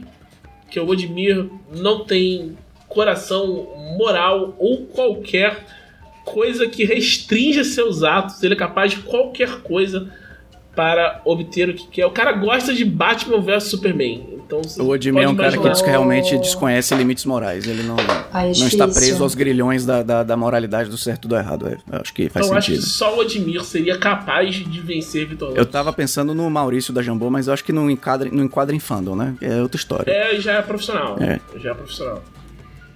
Enfim, temos uma pergunta agora do Maurício e do Anderson Rosa, que eles estão perguntando sobre a situação do T20 com a OGL. Assim, eu vou só dar uma coisa muito rápida, falar muito rápido e rasteiro sobre isso, porque a gente já teve uma posição do Trevisan no Twitter, e a posição da editora é meio simples, assim, tipo... a mudança da licença UGL, porque não sabe, a licença UGL é a licença que o D&D usa, a licença aparentemente vai mudar, teve um vazamento do texto, do suposto texto dessa licença, e o novo texto não é muito bom para os criadores, né? Para botar isso de uma forma simples.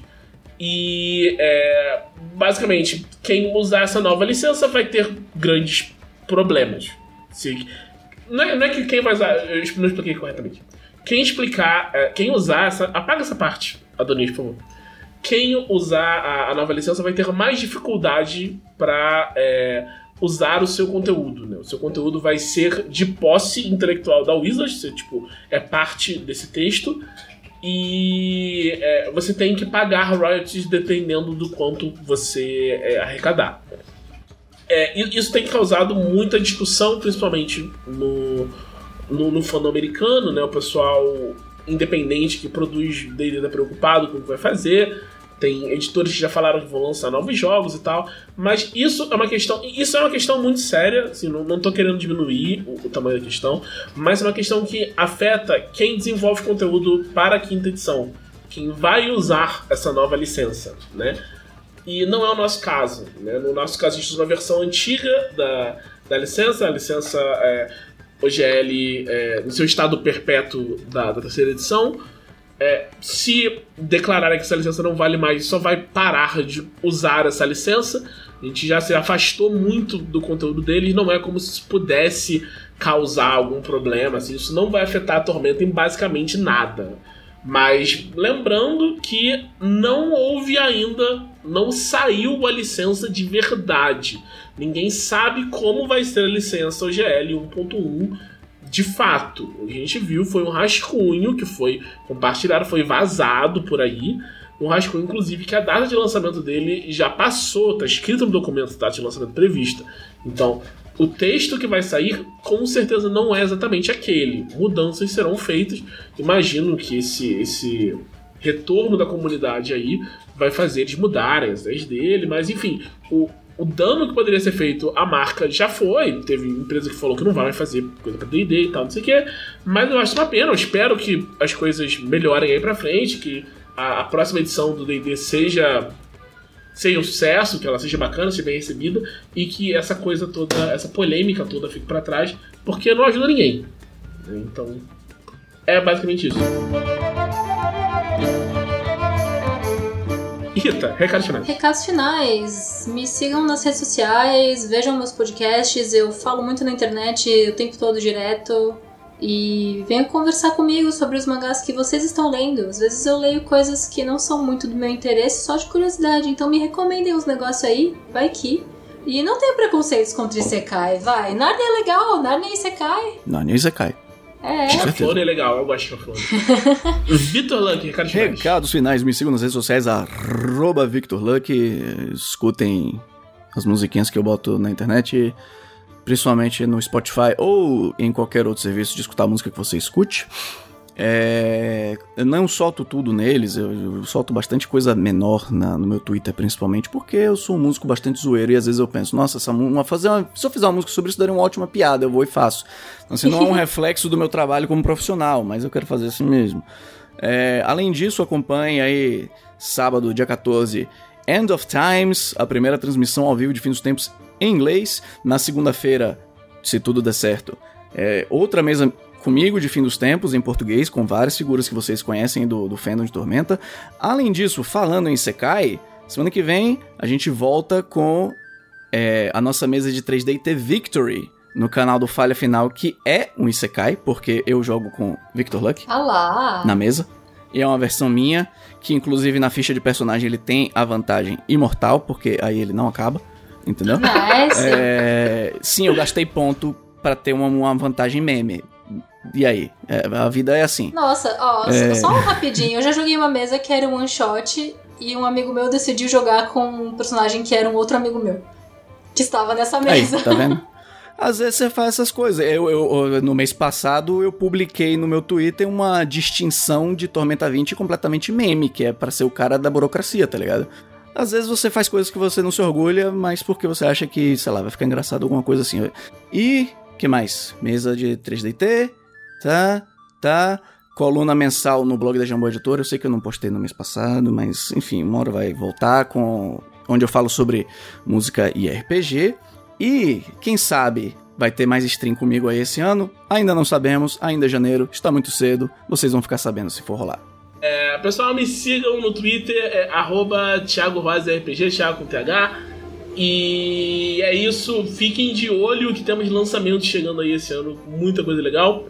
E esse foi o podcast da Dragão Brasil, a maior revista de RPG e cultura nerd do país. Até semana que vem.